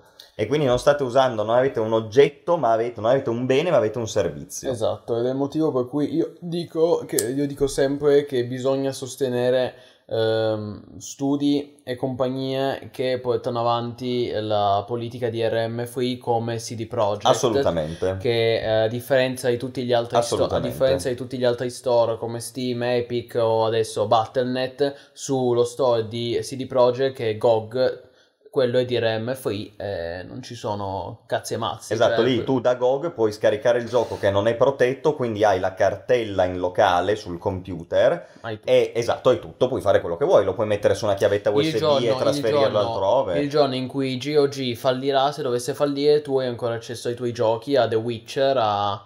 Se li hai scaricati, se, se li hai. Vabbè, certo. però lo scopo, cioè... Certo, è come una volta dovevi avere ancora il CD, lì devi avere i file sul- sull'hard disk, certo. Esatto, esatto. sì, certo. Quindi sì. Buonasera anche a Zetatronic, buonasera. Allora, tu volevi leggere qualcosa in particolare oppure eh, possiamo proseguire, procedere con gli argomenti? Possiamo procedere, io direi. Bene. Allora, mi volevi sguinzagliare? Sì, su Wolchen, sai due parole da dire su Wolchen che ce l'hanno chiesto già in due? Sì, allora, eh, premesso, uno ha già scritto che va a recuperarsi la mia live, quindi sono molto Ah, contento. grande, sì, sì. Grazie mille.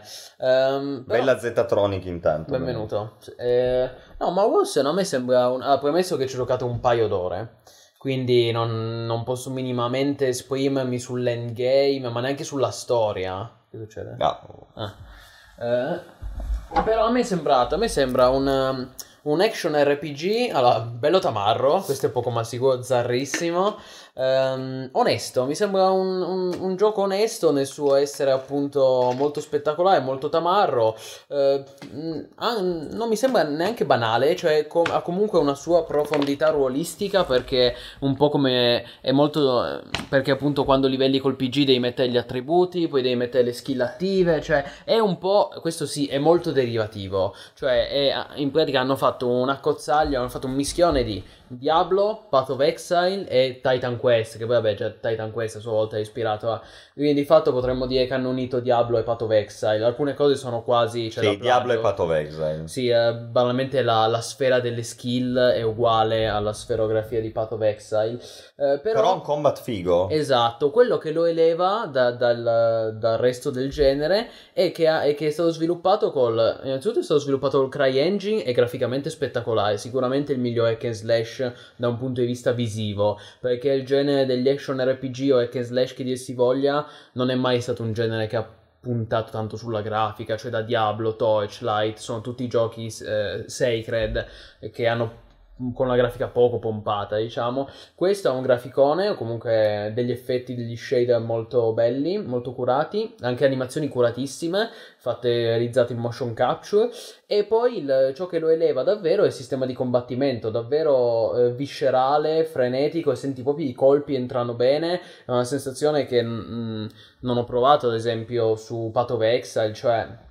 È fatto veramente bene sotto questo punto di vista e per un, per un action RPG in cui eh, l'80% del tempo lo passi a massacrare e affettare i nemici, questa è una cosa, è una cosa Però importante. ha un grande difetto. Fondamentale, fondamentale. No, nessuno dice che sia perfetto. Ha un grande difetto. Certo. Qual è? Che scompaiono i colpi dei nemici. Cioè i colpi dei mob, dopo che li hai massacrati, scompaiono. Tre secondi durano, poi la terra li riassorbe. Ma dico, cazzo, ma tu hai combat fighissimo, il gore, la gente che sbatte, il bragdoll. Sì, sì. T- fai il massacro e poi la terra è come se non avesse mai visto combattimento perché è stato tutto riassorbito in tre secondi, non puoi godere del massacro che compiuto. Rimane il sangue. Eh, Ma no, neanche tanto. eh, eh, il sangue rimane, fidati. Comunque è, una- è- è ovviamente per una questione di ottimizzazione. Eh, lì magari sarebbe bello se uscissero dei mod, no, quello indubbiamente è una delusione. Eh, però comunque è giusto dirla questa cosa. Un action RPG che fa bene e così bene il combat system già, fa- già sei a metà dell'opera. Perché sarebbe come... cioè è fondamentale, ecco. In un hack and slash, che si chiama appunto hack and slash, taglia a fetta.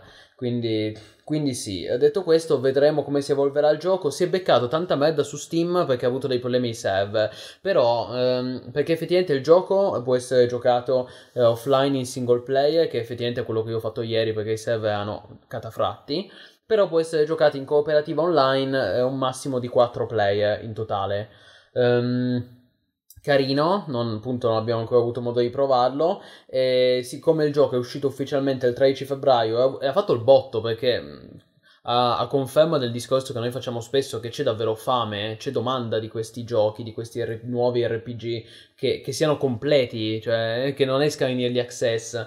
Eh, e quindi quando uscì Wolsen, ad esempio, di un nuovo, un nuovo gioco che esce ufficialmente, fa il botto, server completamente distrutti, e io dico, certo, da fastidio anche a me che i server siano offline, che abbiano tutti questi problemi, però se ce li ha avuti Blizzard dal lancio di Diablo 3 gli possiamo perdonare uno studio indipendente perché è quello appunto che tu guardi Wolsen sembra quasi un gioco AAA ma noi qua ci dimentichiamo che è stato fatto dal Wolsen Studio che è appunto una software house indie cioè sconosciuta cioè il suo primo gioco. E io lo eh, cioè loro per Watson sono, sono fatti finanziare su Kickstarter nel 2015, io li avevo finanziati e, e non li conosceva nessuno. L'hai proprio. vista lunga? L'ho vista lunga, sì sì, modestamente sì. Mi, mi aveva attirato questa cosa del Cry Engine, perché un, un hack and slash col Cry Engine eh, non si è mai visto così graficamente spettacolare, perché avevamo già, già in alfa comunque, era molto bello visivamente. E quindi secondo me adesso li sta beccando un po' troppa merda su Steam per questa cosa dei server, che ovviamente è un, è un, sono i problemi dei primi giorni, c'è un problema di gioventù, io non penso che tra un mese ancora ci saranno i server offline, quindi si tratta soltanto di pazientare per qualche giorno. Quello che poi posso dire, quello che invece ho sperimentato in prima persona, è che c'è ancora qualche bug, è ancora un po' grezzo. Ieri purtroppo ne ho beccato solo uno eh, però eh, quell'unico che ho beccato è stato invalidante. Perché ah, sì, che sei rimasto stuccato nei barili. Sono rimasto stuccato e quindi mi hanno ucciso. E il problema è che quando muori riparti all'avamposto, cioè abbastanza pesante. Quindi di fatto devi, devi ricominciare la quest. Sì, sì, cioè, certo. C'è comunque una penalità. Che in realtà mi piace il fatto che ci sia una penalità abbastanza severa. Eh, anche perché tu la prima volta che vieni sconfitto non muori definitivamente, c'è una specie di vai in stato di downed, come Guild Wars 2, molto simile. E a me piace questa cosa perché almeno è una timida innovazione, una timida cosa che provano a fare diversamente da Diablo Path of Exile, cioè la prima volta che vieni sconfitto vai down, ti puoi rialzare e hai una seconda possibilità. Se a quel punto vieni sconfitto di nuovo, allora sei morto definitivamente, devi ripartire dall'avamposto e anche ricominciare la quest se avevi una quest a metà. E a me quella cosa tutto sommato mi piace. Però cazzo, se io muoio per colpa di un bug che mi ha fatto rimanere stuccato su delle casse, è quello da fastidio, da fastidio. È anche vero che magari ho avuto sfiga io, è l'unico bug che ho beccato in due ore. Quindi non, non è grave. Semplicemente devono, sicuramente usciranno delle patch nei prossimi giorni, ragazzi, e devono ancora ottimizzarlo un po' da quello che ho visto io, io finora mi sembra un buon hack and slash onesto e divertente. Poi io non lo so se magari l'endgame farà, si rivelerà deludente. Eh, quello vedremo. Sicuramente comunque almeno un altro streaming di Wilson lo faccio. Comunque il primo impatto è buono. Il primo impatto è buono, si vede che ci hanno lavorato. Eh, non, non, è una truffa, ecco, quello è poco ma sicuro. Poi non sarà un capolavoro assoluto, però contando comunque le... Sì, che è un po' il parere che dice qua anche Rivaus, dice a me Esatto, che infatti carino. c'era ieri.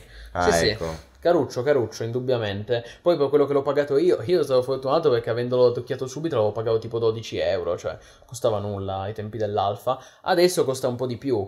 Però se vi piace la storia, c'è anche una storia da seguire, eh, poi per carità. E comunque sono le storie del, degli hack and slash, sono sempre un po' vai lì, massacra il mostro, eh, come in Diablo, ecco. Però, ad esempio, mi ha, mi ha, convinto così di prima occhiata, mi ha convinto molto di più quello di Torchlight Frontiers, di cui poi volevo parlare in realtà. Però...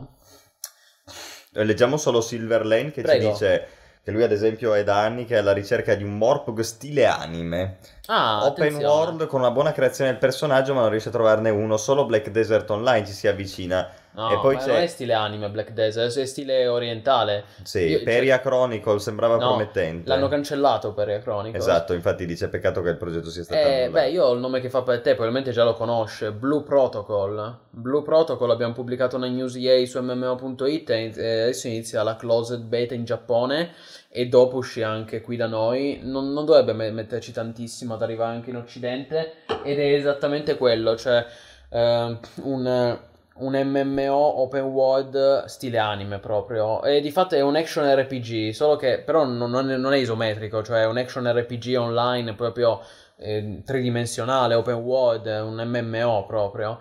Con, eh, e quindi sì, sì, stile artistico proprio anime, fatto e finito. Senti, mi prendo solo un minuto prima mm. che magari se vuoi passare sì. tu a un argomento di quelli che ci siamo prefissati. Perché visto che siamo in tanti questa sera, volevo chiedervi un feedback al volo. Eh, Ultimamente io mi sono preso molto di nuovo di Doom, dei giochi vecchi, Doom in particolare, che secondo me è un capolavoro. Il vecchio Doom, sì, eh, sì, non si parla. Doom 2 nello specifico, del Del 94. 94.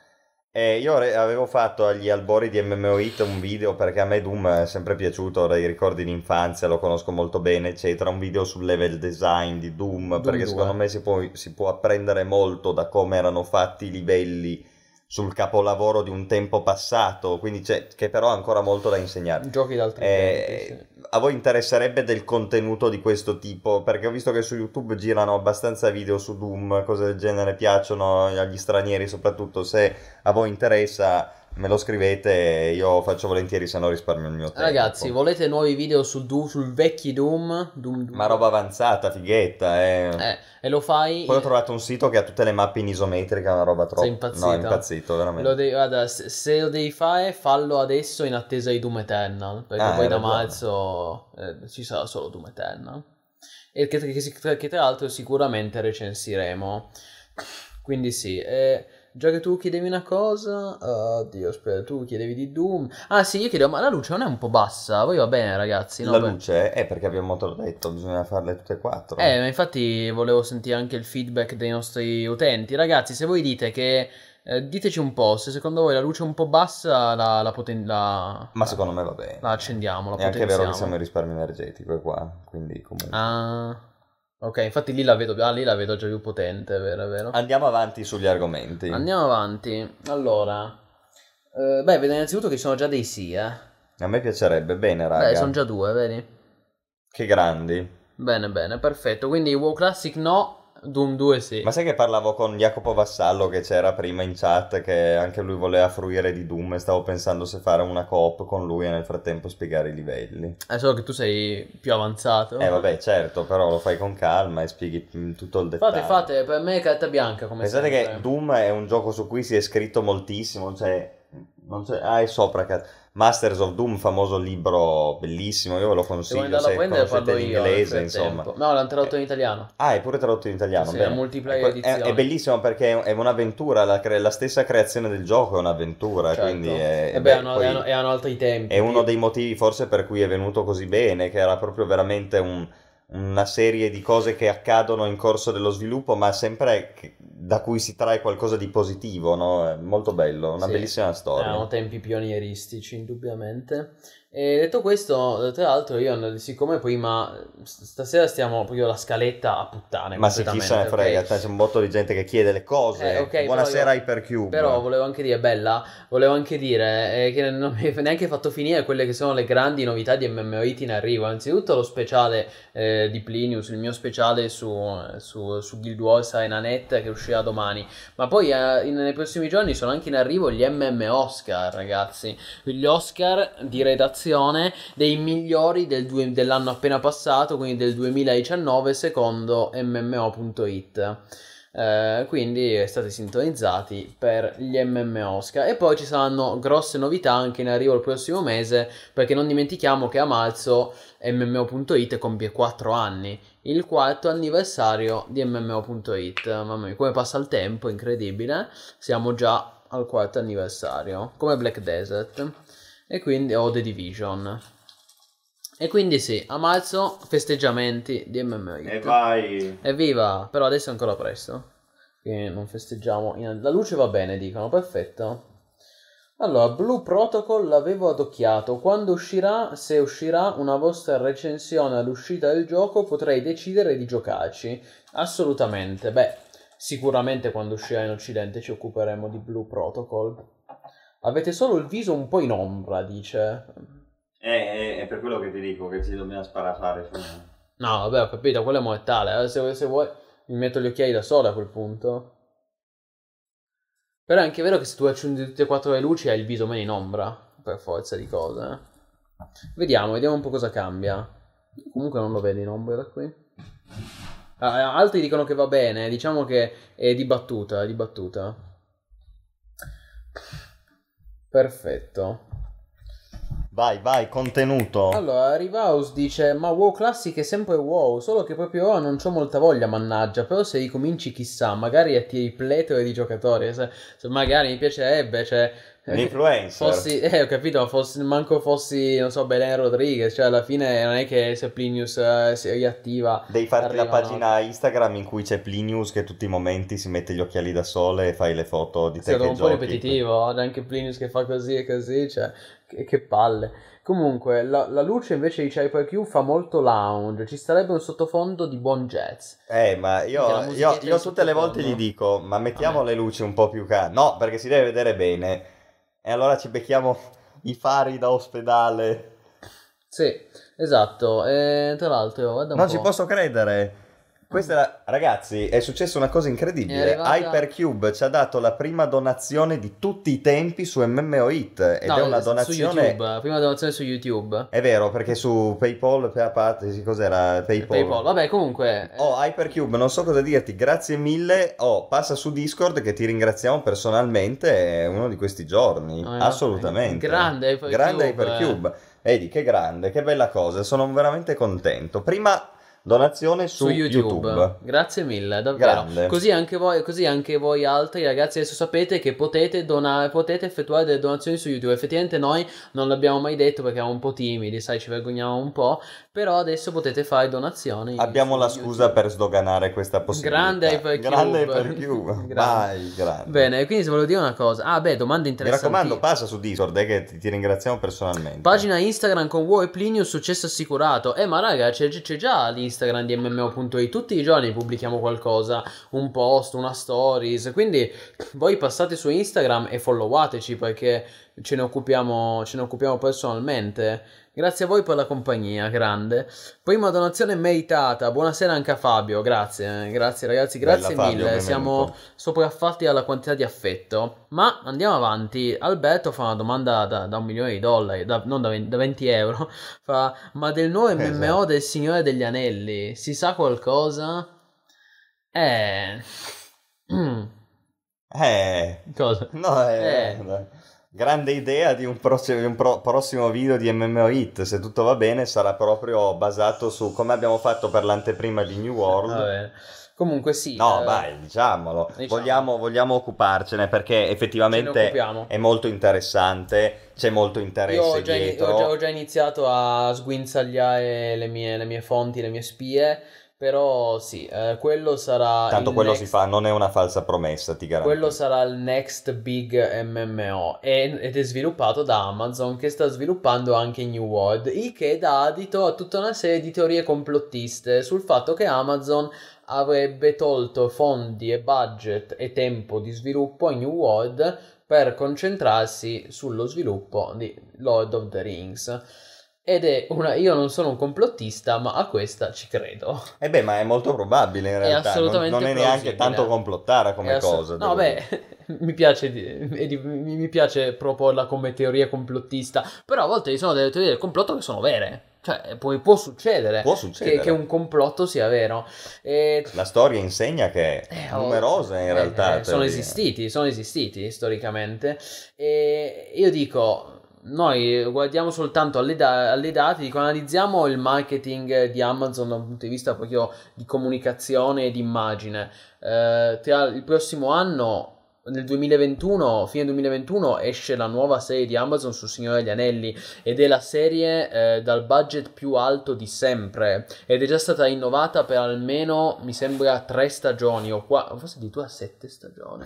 Cioè, una, una- una roba spaventosa, ok? Veramente un progetto gigantesco e ovviamente non ci sarà solo la serie TV, ci sarà la serie TV più tutti gli altri prodotti, il, il media, ci saranno tutti i media di Ci intrattenimento saranno i correlati. pupazzetti, action Merchandise. figure, Esatto, tornerà anche di moda Lego. tornerà di moda la trilogia cinematografica di Peter Certo. Jackson, per fortuna, è sempre bene. E, e sicuramente Amazon eh, sa che con questa nuova ondata Fioccano donazioni. Uè, incredibile, incredibile. incredibile. Pure Fabio che è arrivata da po- è arrivato da poco peraltro. Che grandi, raga. Ma questa sera cosa dobbiamo fare? Grazie Anche tu, mille, Fabio, raga, passa su. Discord che ti, ti ringraziamo personalmente. E tra l'altro richiediamo poi anche un vostro eventuale feedback su cosa migliorare eh, in via preferenziale, garantito. assolutamente Grazie mille.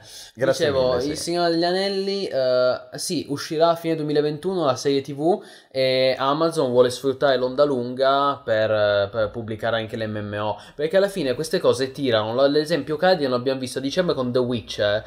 Voi non so se avete visto, cioè il videogioco The Witcher 3 è stato carriato in maniera clamorosa dall'uscita della serie TV di Netflix, ma qualcosa Picco di tipo... utenti su Steam. Sì, sì, ma al 200% di vendite in più, cioè una roba spaventosa, perché un sacco di gente non lo conosceva o magari non sapeva che fosse così bello. Dopo la serie c'è stato questo, questo hype, no? questa rinnovata eh, voga.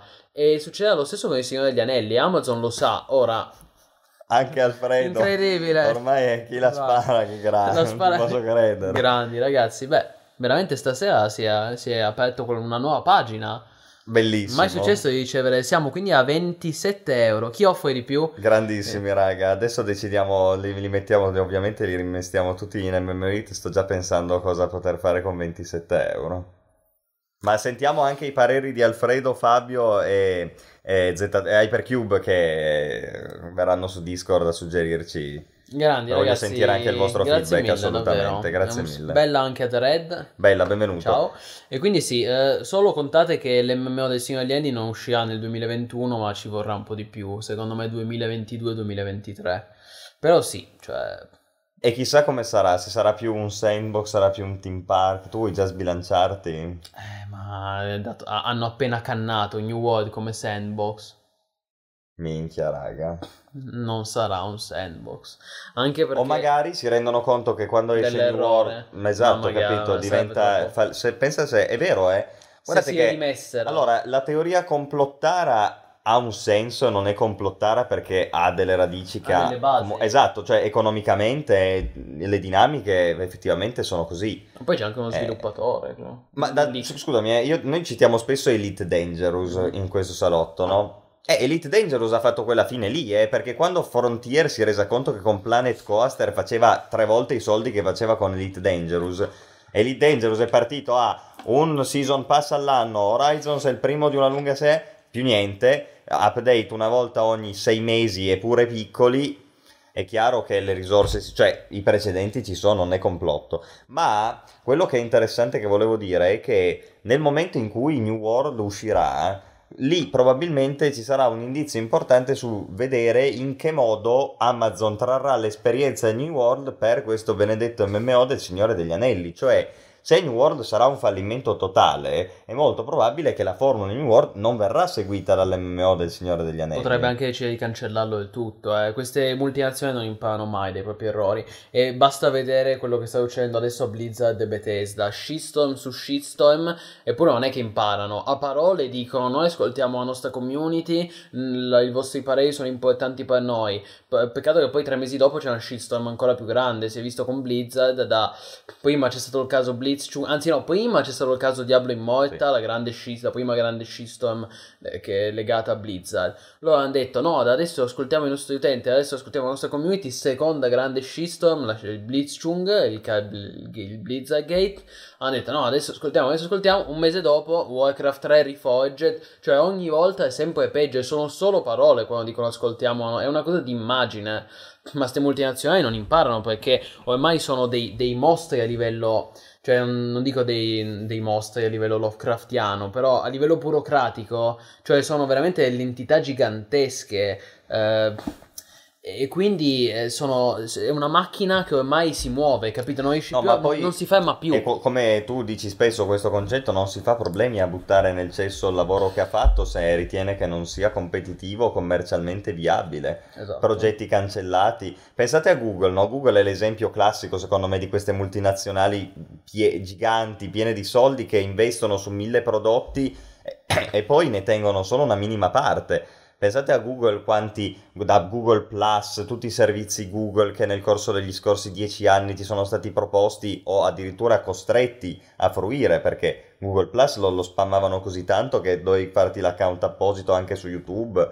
Tutta una serie, poi cancellati. A un certo punto si sono resi conto che non andavano bene Mica un problema, tanto cancro, fanno Google. talmente tanti soldi che chi se ne importa, capito? Che cancro Eh sì. Google Plus, sì sì è vero. Quello che dici è molto vero e d'altronde anche il discorso che facevi riguardo a Elite Dangerous, eh, per esempio, ma è una cosa legata a tanti prodotti, che è un cane che si morde la coda, cioè un circolo vizioso. Spesso un MMO non ha tanto successo, forse addirittura mo- una modalità particolare di un MMO non, ta- non ha tanto successo. E quindi si investono sempre meno risorse e sempre meno tempo su quella modalità. E quindi quella modalità avrà sempre meno successo e quindi si investiranno sempre più e andrà sempre più morendo via così. Questo accade con i, con i singoli giochi come Elite Dangerous, ma accade anche con le singole modalità di un gioco. Ad esempio, mi viene sempre in mente il fa- Guild Wars 2, nel fatto che Guild Wars 2 è uscito diviso in tre modalità, PvE, eh, PvP e World vs World e adesso le, le le- due modalità sono praticamente morenti, il World vs World e lo Structure PvP, perché di fatto ormai Reanet già da mesi sta puntando tutte le sue fish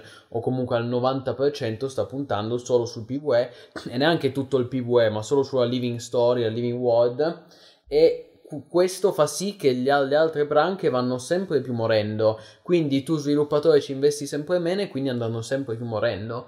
E purtroppo è una brutta situazione. Oh, c'è Alfredo Ziga che dice se New World lo dessero in regalo con il Prime? Eh ma si, si, si vociferava una cosa del genere qualche mese fa però quando sembrava che lo dessero è vero, sì. però purtroppo no devi pagare 40 no eh, 30 euro. Magari un domani tra 3-4 anni se l'MMO ma che 3-4 sopravvive, boh. anni? 6 mesi Mm. Io gli do una vita molto corta.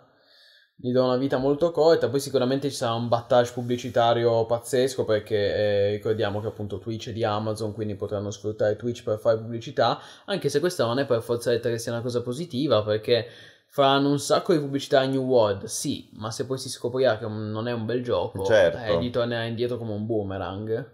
Eh, prima, se vuoi di dire qualcosa su Mhm. Warcraft 3, c'era riprova di quello che dicevamo prima circa il ehm, fatto che in realtà c'è domanda di quel tipo di gioco che poteva essere incarnato dall'alfa Non prima c'è di mai stata così tanta Anche domanda. Askeladd ti dice, sto prova- ci dice, sto provando EVE Online e penso che sia l'MMORPG più simile a ciò che cerco nel genere. Beh, Eh, ma certo, ma perché quello che dicevo prima, cioè sono giochi che ti dà, cioè sui quali poteva essere basata la formula di New World in alfa, che sono proprio, in- in- diciamo, incentivano questo sistema di gioco cooperativo con una serie di features che si intrecciano, decisioni dei giocatori, eh, obiettivi che si prefissano gli stessi giocatori in un mondo libero, eh, spesso anche con territori da conquistare cose del genere, sì sì. Ma io capisco bene, io sto giocando a Naval Action per quel motivo lì, perché anche io sento il bisogno di un gioco di questo tipo, dopo tanti anni in cui sì, facevi, era bello, eh, progredire, cioè io non, non è che rimpiango quello che è stato,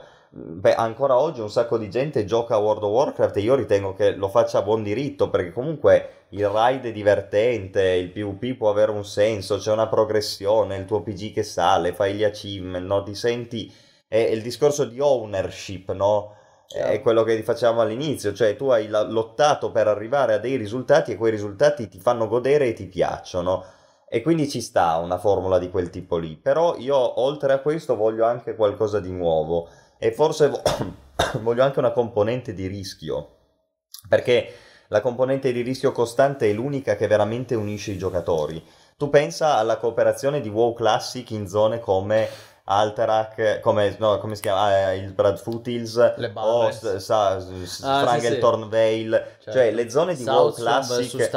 Fin dai tempi di WoW Classic si rileva che nelle zone di maggiore rischio, soprattutto rappresentato dal PvP, i giocatori si coalizzano anche per un breve periodo. Cioè, io penso che chiunque di quelli che ha giocato a WoW o a WoW Classic si ricorda che a Stranglethorn Vale una volta ha fatto party con un amico perché c'era lo stronzo della fazione opposta che lo stava gankando. La cosa incredibile è che quella è una leggenda talmente diffusa che ormai è diventata un meme, ma è vero. È vero, è vero, ma perché Ci ho questo? giocato Perché- pochi mesi fa. Allora, volta. e come mai su Black Desert, che pure eh, nessuno fa party? E come mai su Elder Scrolls Online nessuno fa party? E come mai Beh, su Guild Wars piano. 2 nessuno fa party? Nell'open world così? Perché non c'è la feature che ti mette nell'ottica di rischio. Non c'è la feature che ti dice, caspita però se io faccio social con questo amico mio, in due siamo più forti e quindi possiamo unirci e avere un obiettivo comune da raggiungere, che poi può essere una roba gigante tipo facciamo la corporazione su EVE Online, conquistiamo i territori perché il gioco è fatto per quello, ma può anche essere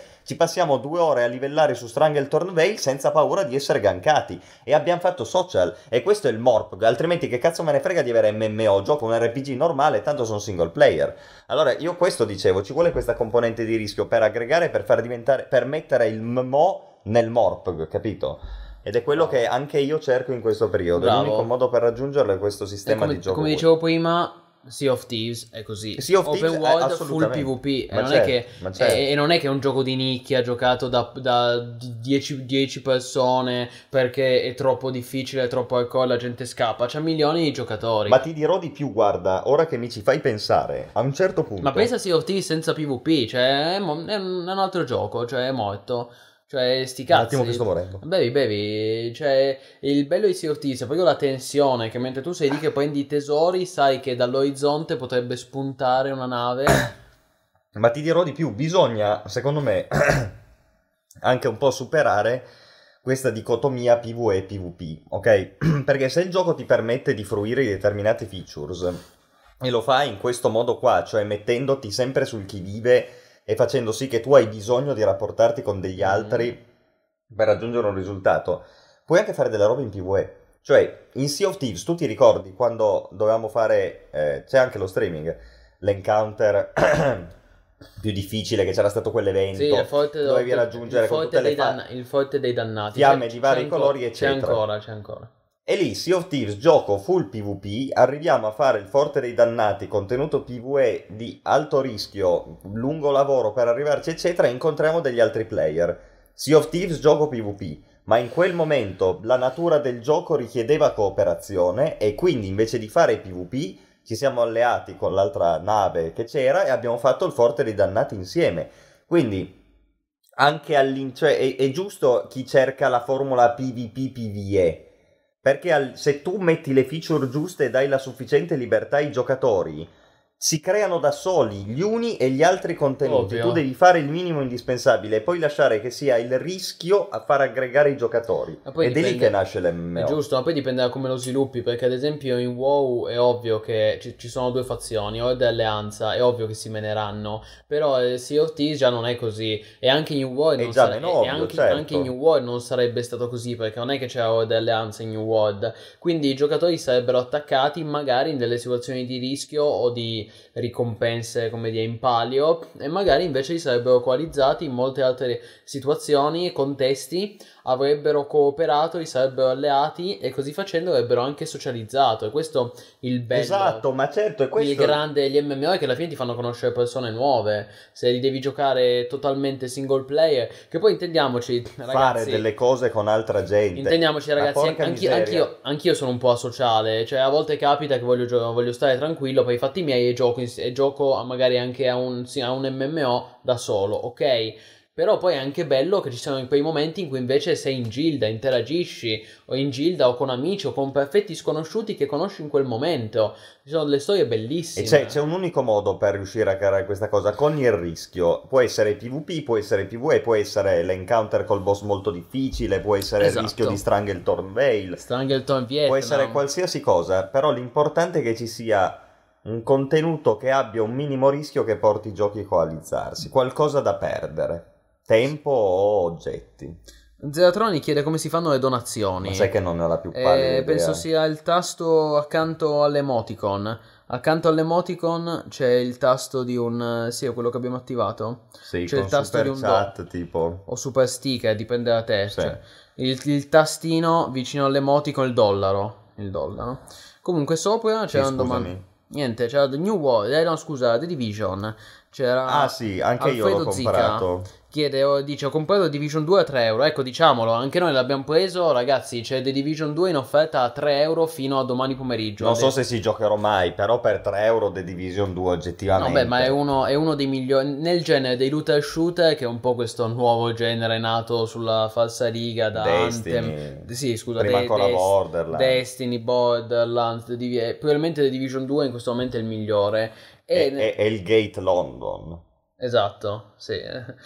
Ehm, ed è quello eh, di New... Eh, continua a dire New, ormai niente c'ha in testa, no? non, non, non esce più, sono ossessionato. E pensa a Amazon quanto ti controlla la vita. Eh, no, ma io sono ossessionato perché sono deluso. comunque, ehm, The Division 2 a 3 euro li vale, per cui se siete comunque interessati a quel genere di looter shooter, noi lo con- cioè per 3 euro consigliamo. No, ma assolutamente. Andate su Ubisoft Store o anche su Uplay e fino a, fino a- però dovete affrettarvi perché finisce domani pomeriggio, quindi entro domani acquistarlo. E questo però è, è- è ovvio che è una è comunque una è una oddio è una strategia commerciale che hanno fatto per portare nuovi giocatori in vista della nuova espansione perché a marzo inizia l'anno 2 di The Division 2 e- ed esce la prima grande espansione a pagamento Warlords of New York che quindi andrà acquistata. Però secondo me è giusto perché così facendo crei un, un- un leveling cioè crei un- una terra piatta su cui- da, su- da cui poi andare avanti per evitare la frammentazione della community Certo. no? Cioè che c'è chi è rimasto al vanilla, chi è rimasto alla DLC, chi è rimasto alla prima espansione, chi è alla seconda espansione, che è un problema di un sacco di MMO del passato.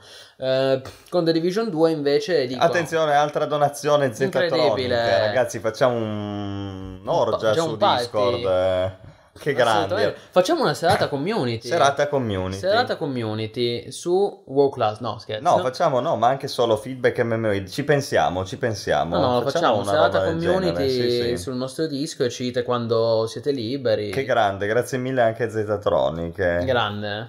Top.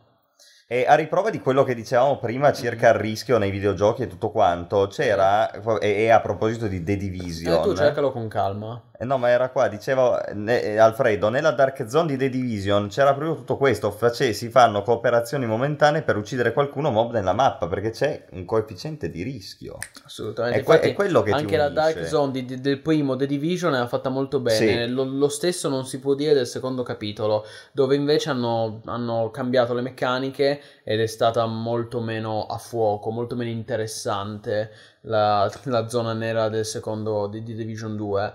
Però comunque secondo me questa nuova espansione era quello che ci voleva perché? Perché finalmente Ubisoft ha capito che, che devi, mh, devi continuare ad aggiornare le- il gioco perché se, se- se è un game as a service è un MMO allora non, ovviamente il grande errore che avevano fatto col primo The Division è che c'era il primo The Division ambientato a New York e quello dopo ambientato a Washington DC che poteva tranquillamente essere un'espansione invece The Division 2 male perché se fai un MMO non puoi pubblicarmi il seguito due anni dopo. Madonna. e, però adesso forse pare, sembrano aver capito la lezione, come anche quelli di Destiny, la storia si sta ripetendo uguale, Destiny, Destiny 2 e adesso continuano ad aggiornare Destiny 2 invece di fare Destiny 3 e quindi esce di, non è che fanno, non è che fanno The Division 3, fanno The Division 2 con l'espansione che ti riporta a New York, quindi di fatto introduce una nuova ambientazione che comunque è inedita per il secondo Tu ti capitolo. tieni il progress, ti tieni gli amici che ti sei Bellissimo. fatto, ti tieni il PG. Bellissimo, ma è così che bisogna Certo. fare e io vorrei che poi facessero Non è altre che WoW, WoW va avanti da vent'anni per un motivo, no? Esatto, e così io vorrei che il prossimo anno magari facessero un'altra espansione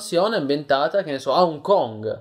E quindi non è che fanno The Division 3, ma fanno The Division, no? Eh, Coronavirus. esatto, è, è- molto in tema con The Division. Ambientato a Wuhan, episodio 4. Esatto. Certo. E, e quindi, ehm, a parte tutto, io penso che questa politica sia, eh, sia virtuosa, sia un, aggiorn- un modo di aggiornare il prodotto positivo. È un peccato ovviamente che abbiano dovuto sbattere la testa per accorgersene, però secondo me adesso con Warlords of New York The Division può ambire a sicuramente diventare un ottimo prodotto che già era un buon prodotto, ottimo shooting, Sì, sì, tanti, no, tanti contenuti, era solo un po' carente all'endgame. Poi bisogna anche dire comunque che nel frattempo nel primo anno sono usciti ben tre DLC tutti gratuiti, o meglio, tu pagavi soltanto l'accesso anticipato, cioè pagavi il DLC che si chiamano episodi, episodio 1, episodio 2, episodio 3.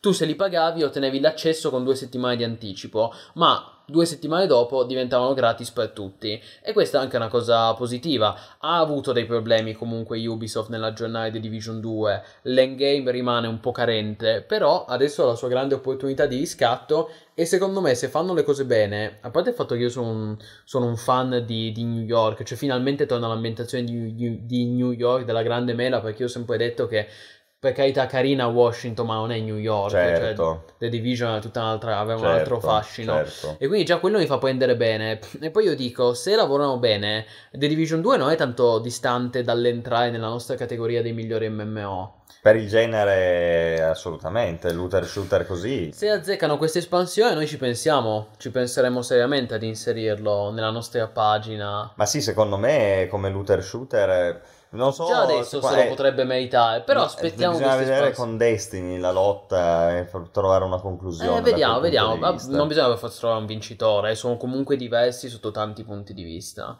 Eh, però, però, se questa espansione la azzeccano, io sono il primo a dire che è giusto considerare The Division 2 tra i migliori. Eh, C'era meglio. Silverlane che diceva invece...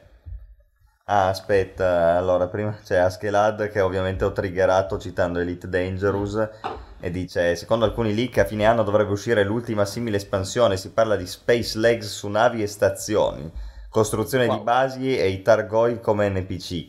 Ma io sto ancora aspettando le Fleet Carrier che se, se- sono l'unica roba che mi farebbe tornare a Che giocare. sono state teasate quanto? Un anno fa? Ma non lo so, cioè, ormai non, non ho idea. Cioè, se posso giocare a Elite con gli amici invece di avere questo sistema peer-to-peer caino terribile, lasciamo perdere. Allora ci gioco, altrimenti no. Certo. Invece c'è Silverland che dice: Io penso di avere problemi. Quando inizio a giocare un MMO tendo a stare molto da solo. Mm. E dice: Ho paura anche di entrare in una gilda e a conoscere nuova gente.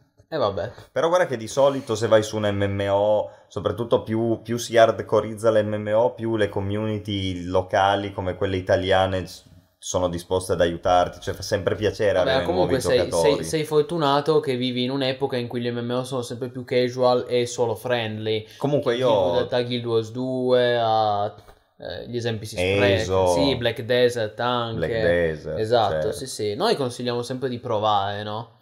Però È tornato Ice Gun, tra l'altro, buonasera, dopo Bella. tanto tempo Tiscali mi ha rimesso la linea. Grande. Nuova, ottimo.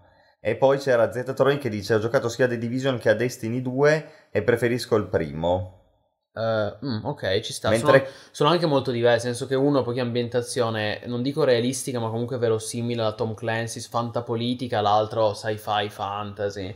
Sa- Sci fantasy, diciamo. sì. Mentre Caleb ci scrive: Ma Mm. qualche Morpg vero uscirà quest'anno? Avremo i soliti posticipi di Crowfall, Ashes of Creation, Crimson Desert, Air. Cosa sarà? Cos'è Air? Ascent, Le- Infinite Ascent, Realm. sì. Ah, giusto, certo. Ascent, Infinite, Infinite Realm. Realm. Sinceramente, così perdono player e cre- credibilità. Quest'anno cosa esce? Eh, eh, New World, ovviamente. Quest'anno esce New World, sì, il 26 maggio, eh, che tra l'altro mm, c'è una cosa che mi fa ridere, questo è l'anno dei. Maggio o marzo? Ma- maggio, 26 Maggio, maggio, ok, ok. no- non confondiamo. Questo è l'anno dei rinvii, perché se voi seguite i videogiochi stanno rinviando di tutto, hanno inviato Final Fantasy VII Remake, anche se vabbè, di un mese, però comunque hanno inviato Final Fantasy VII Remake, Cyberpunk, Cyberpunk. 2077, Marvel's Avengers, stanno rinviando di tutto. Il- l'unico prodotto che secondo me ha profonda necessità di essere rinviato New World. uscirà il Certo, 26 in maggio orario. 2020, adesso perché Amazon vuole Eh, certo. vuole pubblicarlo e vuole i money. Infatti, ecco, proprio Caleb dice le premesse in New World per me sono da scaffale, to be honest. Assolutamente siamo d'accordo. Ah, mentre invece Fabio Vero dice New World è l'unica speranza. Eh, che vana speranza per me, ahimè, ma mai No, vabbè, mai. vana speranza, dai, va bene, vana speranza. Vediamo, vediamo. Mm, Per carità. Va Poi, bene. Magari alla fine, chissà, magari, mm, magari finalmente una volta sbaglieremo una previsione. Quanto sarebbe bello poi una volta sbagliare in positivo una previsione? Avevamo, avevamo previsto il fail di Ante, avevamo previsto il fail di praticamente quasi di tutto. Magari una volta sbagliamo. Fallout, Fallout tutto, 76. fail tutto. E invece. Ghost Recon. Ghost. Recon, The Division 2, a livello di vendite è failato anche quello, infatti non è un caso che lo mettono a 3 euro. Comunque, però almeno è bello.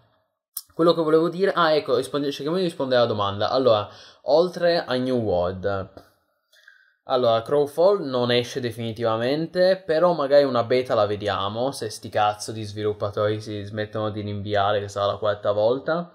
Poi, ehm, potremmo avere, allora, Hello Strike purtroppo RIP.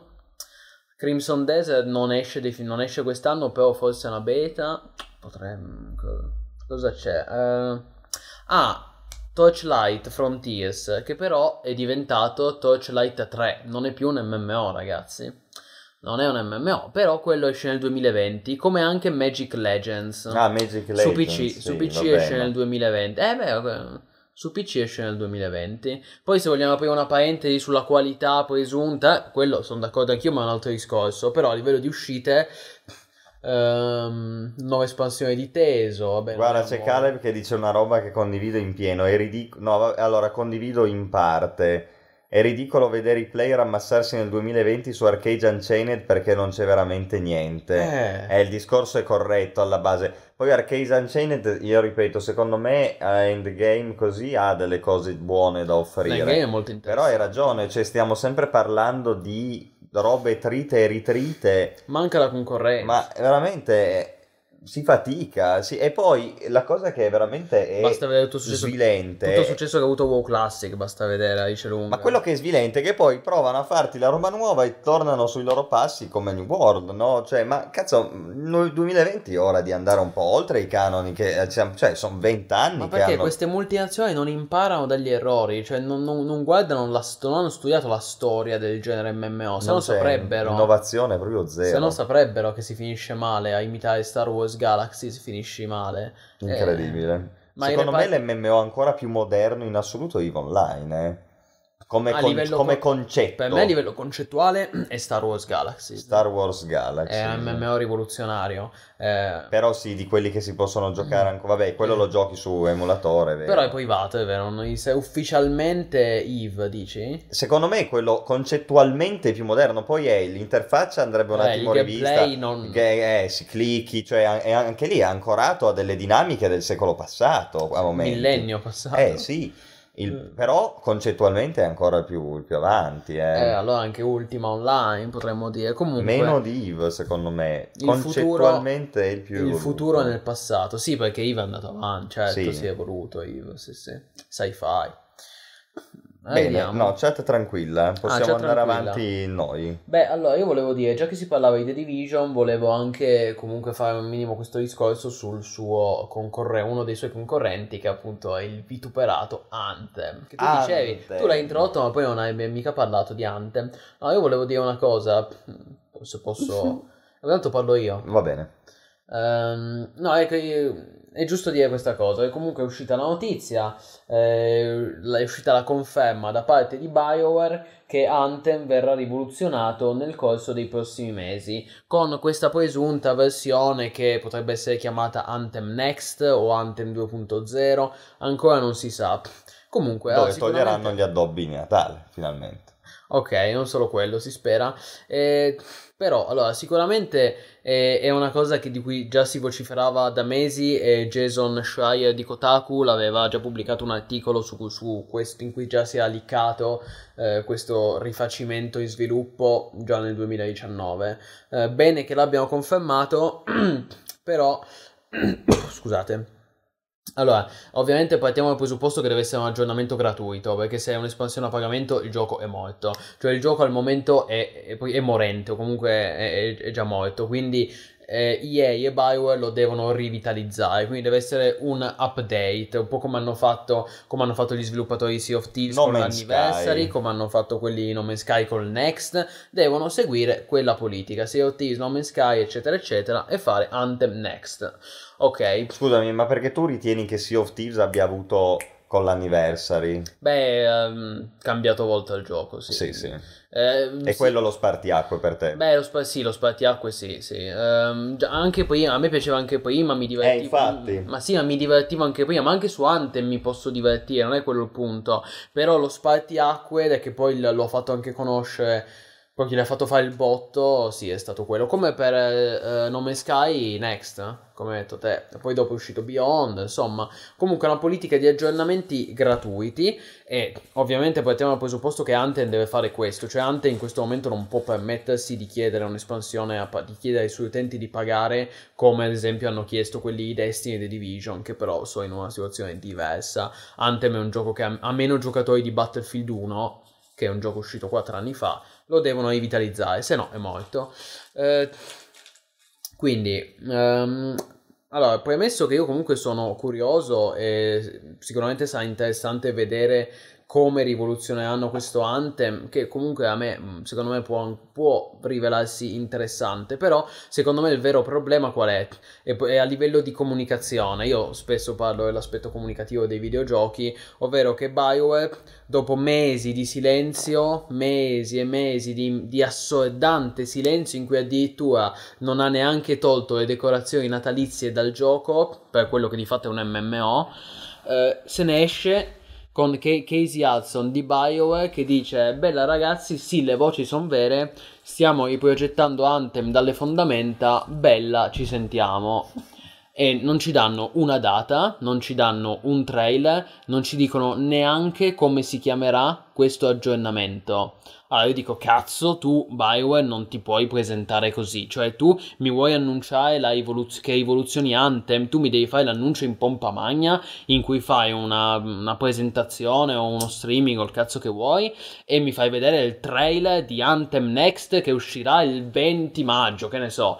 E, cioè, ci deve essere la data, ci Così deve essere... la gente è bella pompata. Ci devono, essere, ci devono essere i dettagli, cioè mi devi dire che cosa fai, mi devi dire che rifai il loot system, che aggiungi nuovi dungeon, che aggiungi raid, che introduce una nuova storia, una nuova campagna, nuove mappe, nuove zone, tutto quello che vuoi e deve essere tutto già strutturato. Non mi puoi dire, bella raga, eh, come dire, eh, esci dal bunker e dici, oh bella raga, sì sì, ci stiamo ancora lavorando, che tra l'altro io Paro- sono parole, parole, parole. Cioè, da se- è da un anno che BioWare a parole promette di stare ancora lavorando su Anthem. Ed è un anno che non si vedono aggiornamenti se non quel cazzo di.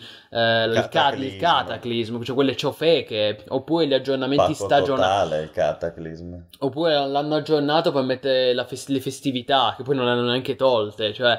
Eh, robe veramente di un'altra epoca, cioè non ci siamo. Io, io non so co- come Bioware potesse pensare che, che bastasse che bastasse così, cioè, ah, questo è sufficiente, cioè, ma in che mondo? Tra l'altro, Bioware, scusami, è la stessa software house che ha, fatto, che ha sviluppato Star Wars di Old Republic, che per carità magari non è perfetto, ma era un signore MMO. Assolutamente. E quindi non si può neanche dire che fosse il loro primo MMO, non avevano esperienza, cioè questi qui hanno pubblicato un MMORPG comunque cazzi e mazzi no, no, nel 2011. come mai WoW, che ha copiato da mille MMO, mm. facendo solitamente meglio... Sì non abbia mai copiato l'housing di SVTOR che è perfetto per quel tipo di gioco lì. È Bravo. incredibile. Ad sì. esempio, per dire una feature di SVTOR che eh, non è certo quella che ti fa comprare No, no, però è vero. Però ha un merito SVTOR, eh, assolutamente. Ma non è un giocaccio. Mi prendi l'acqua solo non è un giocaccio. Io sono abbastanza critico di SVTOR perché è stato il gioco che poi ha causato la tomba di Star Wars Galaxies.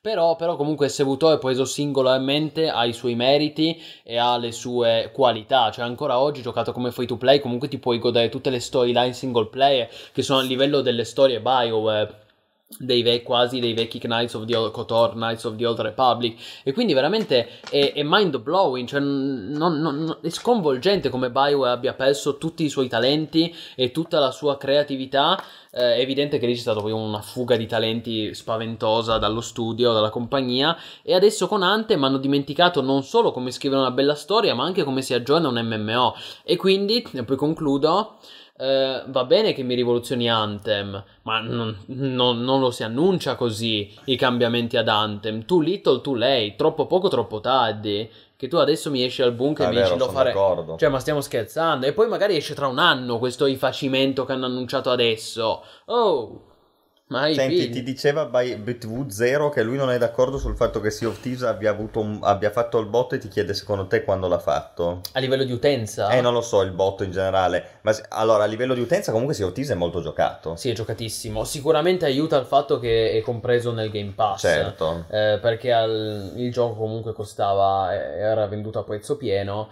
Eh, sì, questa politica commerciale di Windows, di Microsoft, sicuramente gli ha dato una grossa mano. E anche il crossplay, perché tu puoi giocare a Sea of Thieves su Xbox sì, One sì, certo, e Windows certo. 10 e quindi se lui intende il botto a livello di utenza eh... in realtà c'è quasi sempre C'è sempre stato. stato, cioè sì, dal day one che ha fatto grandi numeri, con l'anniversary sono cresciuti molto. Lui diceva dell'anniversary come momento È stato, sì, stato spartiacque del spartia- gioco. sì, sì, perché poi con l'anniversary update hanno fatto una nuova campagna di marketing, cioè hanno pompato il marketing. Eh, D'altronde Microsoft è, voglio dire, è la compagnia dietro Xbox, non è che sia esattamente uno studio sconosciuto, e ha pompato un sacco. E poi il Game Pass, tra l'altro, eh, non dimentichiamo che il Game Pass è un servizio di qualità clamorosa.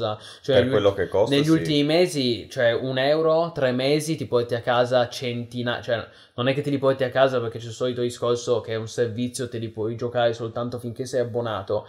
Però tu comunque con un euro in tre mesi ti giochi a centinaia di titoli di altissima qualità, da Forza Horizon, da, da Forza Horizon a Sea of Thieves a Gears of. Manager. Gears of War, ma anche giochi che non c'entrano nulla con Microsoft. Cioè, Microsoft ha, acquist- ha acquistato persino Skyrim eh, da Bethesda, almeno la licenza. Persino The Witcher arriva su Game Pass. I fi- tutti i Final Fantasy, tutti i Kingdom Hearts. eh, cioè, veramente clamoroso, ecco. The Red ci dice Anthem all'uscita l'ho giocato fino all'osso ma solo perché c'era l'Interceptor mi divertiva a livello di combat ma poi peccato davvero Ah, ma il gameplay mi piaceva. e il anche sistema- Alfredo dice Anthem ha un grande Il potenziale sistema secondo di me. combattimento action è fighissimo, è molto divertente. A me piaceva anche il fatto a me non ha mai volare. detto niente di particolare E questo lo sappiamo. e Alfredo potenziale Zica dice c'era. anche secondo lui scusami avranno altre notizie alle 3 Eh, su Anthem Ma io spero che esca anche prima dell'I3, poi lì sto benedetto aggiornamento. Sarebbe grave se aspetta. Oh, adesso siamo a febbraio, l'I3 a giugno, ragazzi. Se loro eh, a giugno ci annunciano quando esce sto aggiornamento, vuol dire altri sei mesi senza col gioco morto e defunto, cioè proprio ripperoni. Eh, e tra l'altro una cosa importante. BioWare magari a parole dice che ci crede in Anthem, ma EA non ci crede. E lo sapete perché? Perché nell'ultima riunione degli, degli azionisti di Electronic Arts, Bio, nessu- nessun prodotto BioWare è stato mai nominato. Cioè non è stato nominato alcun prodotto BioWare, non solo Anthem, non è stato nominato neanche Dragon Age, non è stato nominato neanche Mass Effect. E questo a livello produttivo è una pietra tombale, perché vuol dire che BioWare non sta ricevendo finanziamenti da Electronic Arts, perché altrimenti avrebbe dovuto dichiararlo nella riunione degli investitori. Quindi son- dettaglio non da poco non da questo. poco, non da poco, perché a parole sono tutti bravi a dire stiamo investendo pesantemente sul rilancio di Dragon Age 4, di Ante. Tanto però i soldi, i fondi non ci sono. Invece Askeladd mi ci chiede se abbiamo letto del flame tra Redditors di Star Citizen e Cyberpunk 2077. No, me lo sono perso. Anche io me lo sono perso. Infatti quello che scrive non, non lo so. eh. Ma sì, perché dice, visto che è stato posticipato Cyberpunk 2077 e Star Citizen non si sa se e quando uscirà, Mm? allora anche Cyberpunk 2077 posticipato sarà un fallimento per proprietà transitiva. What? Ma non so niente di questa cosa, francamente. Beh, non mi sembra Mi- molto me lo sono intelligente perso. polemica. Vabbè, comunque sì. Ok, eh, beh, beh, BTV0 gli dice che secondo lui invece Sea of Thieves giocano, a lui sembra che ci giochino due gatti, ma io ho sempre trovato pieno. No, ma quella è una questione di design, ragazzi. Eh, sea of Thieves è il gioco è progettato per darti l'impressione di, eh, di essere in, una- in un mare di pirati, in un mare desolato, cioè è voluto che non sia pieno di navi, c'è un cap di navi per server, mi sembra che non Quattro navi per sé. Quattro navi se sono galeoni, anche Sì, tipo no- 16 player, sì, esatto. se no anche di più, comunque sì, c'è un cap di navi che può essere 4, 5, Comunque comu- poche, comunque c'è un poche. limite molto basso in navi per server perché comunque l'open world è piccolo Sì. ed è una cosa proprio di design, cioè gli sviluppatori vo- vogliono, volevano dare al giocatore questa impressione di esplorare questo mare desolato, pieno di pericoli eh, e non con 20 navi ad ogni avamposto, anche Certo. perché ricordiamo che è full PvP e quindi sono ovviamente dovuti adattare a questa cosa. Fabio Eh, Vero, ti leggiamo, scusami perché lui ha fatto una prova. Quindi no, il gioco è pieno, di, Sì, eh, sì. ci sono migliaia, se non milioni di giocatori, è solo che è una questione di design che non li vedi tutti assieme. Non è massivo contemporaneamente, ecco. Bene. ok, eh, allora, quindi di Anthem abbiamo detto, The Division Vuoi qualcosa su detto. Warcraft? Eh, minchia su, beh sì, qualcosa diciamolo, ci sarebbe da parlarne per ore, eh. però... Io lo trovo una cosa qualcosa- molto noiosa questa roba di Warcraft, sai, non so come mai, mentre Non ti è- non ti ha Blitzchung, appassionato, non no, ti ha non appassionato? tanto, no.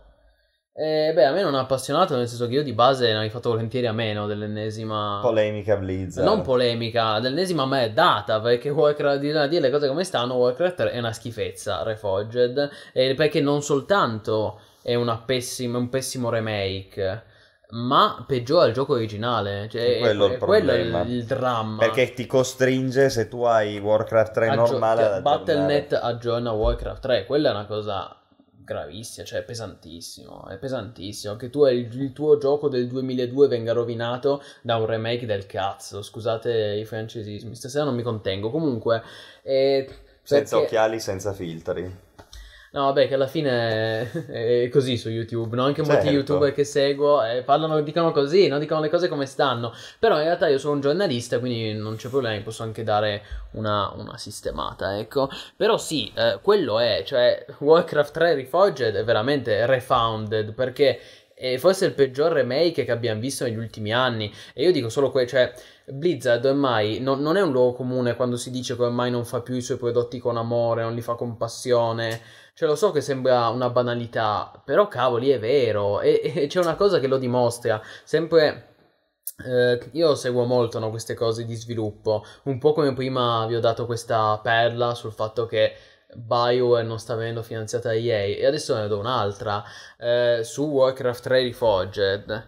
Una cosa che secondo me la dice lunghissima sulla qualità, sull'amore che Blizzard ci ha messo in questo progetto. A parte il fatto che è stato un titolo in sviluppo per anni e alla fine non si capisce perché, perché è uscito veramente col minimo lavoro indispensabile. Quindi probabilmente ci sono stati degli enormi problemi burocratici dietro, perché ormai Blizzard è una- un organismo talmente gigantesco che per qualsiasi cosa ci sono problemi burocratici, legali, devi chiedere il permesso al reparto marketing, al- alla compagnia, a coloro che, che studiano l'immagine, cioè è veramente un cazzo di casino. Una volta erano eh, 50 o 20, 30, quanti erano? Erano un gruppo di nerd che volevano, che giocavano, loro stessi giocavano, avevano la passione per i videogiochi e quindi volevano creare dei videogiochi che loro stessi avrebbero poi giocato. StarCraft, Warcraft, Diablo, sono tutti giochi creati su quell'onda, su quella mentalità. Anche WoW, sebbene fosse già un gioco diverso in termini di investimento.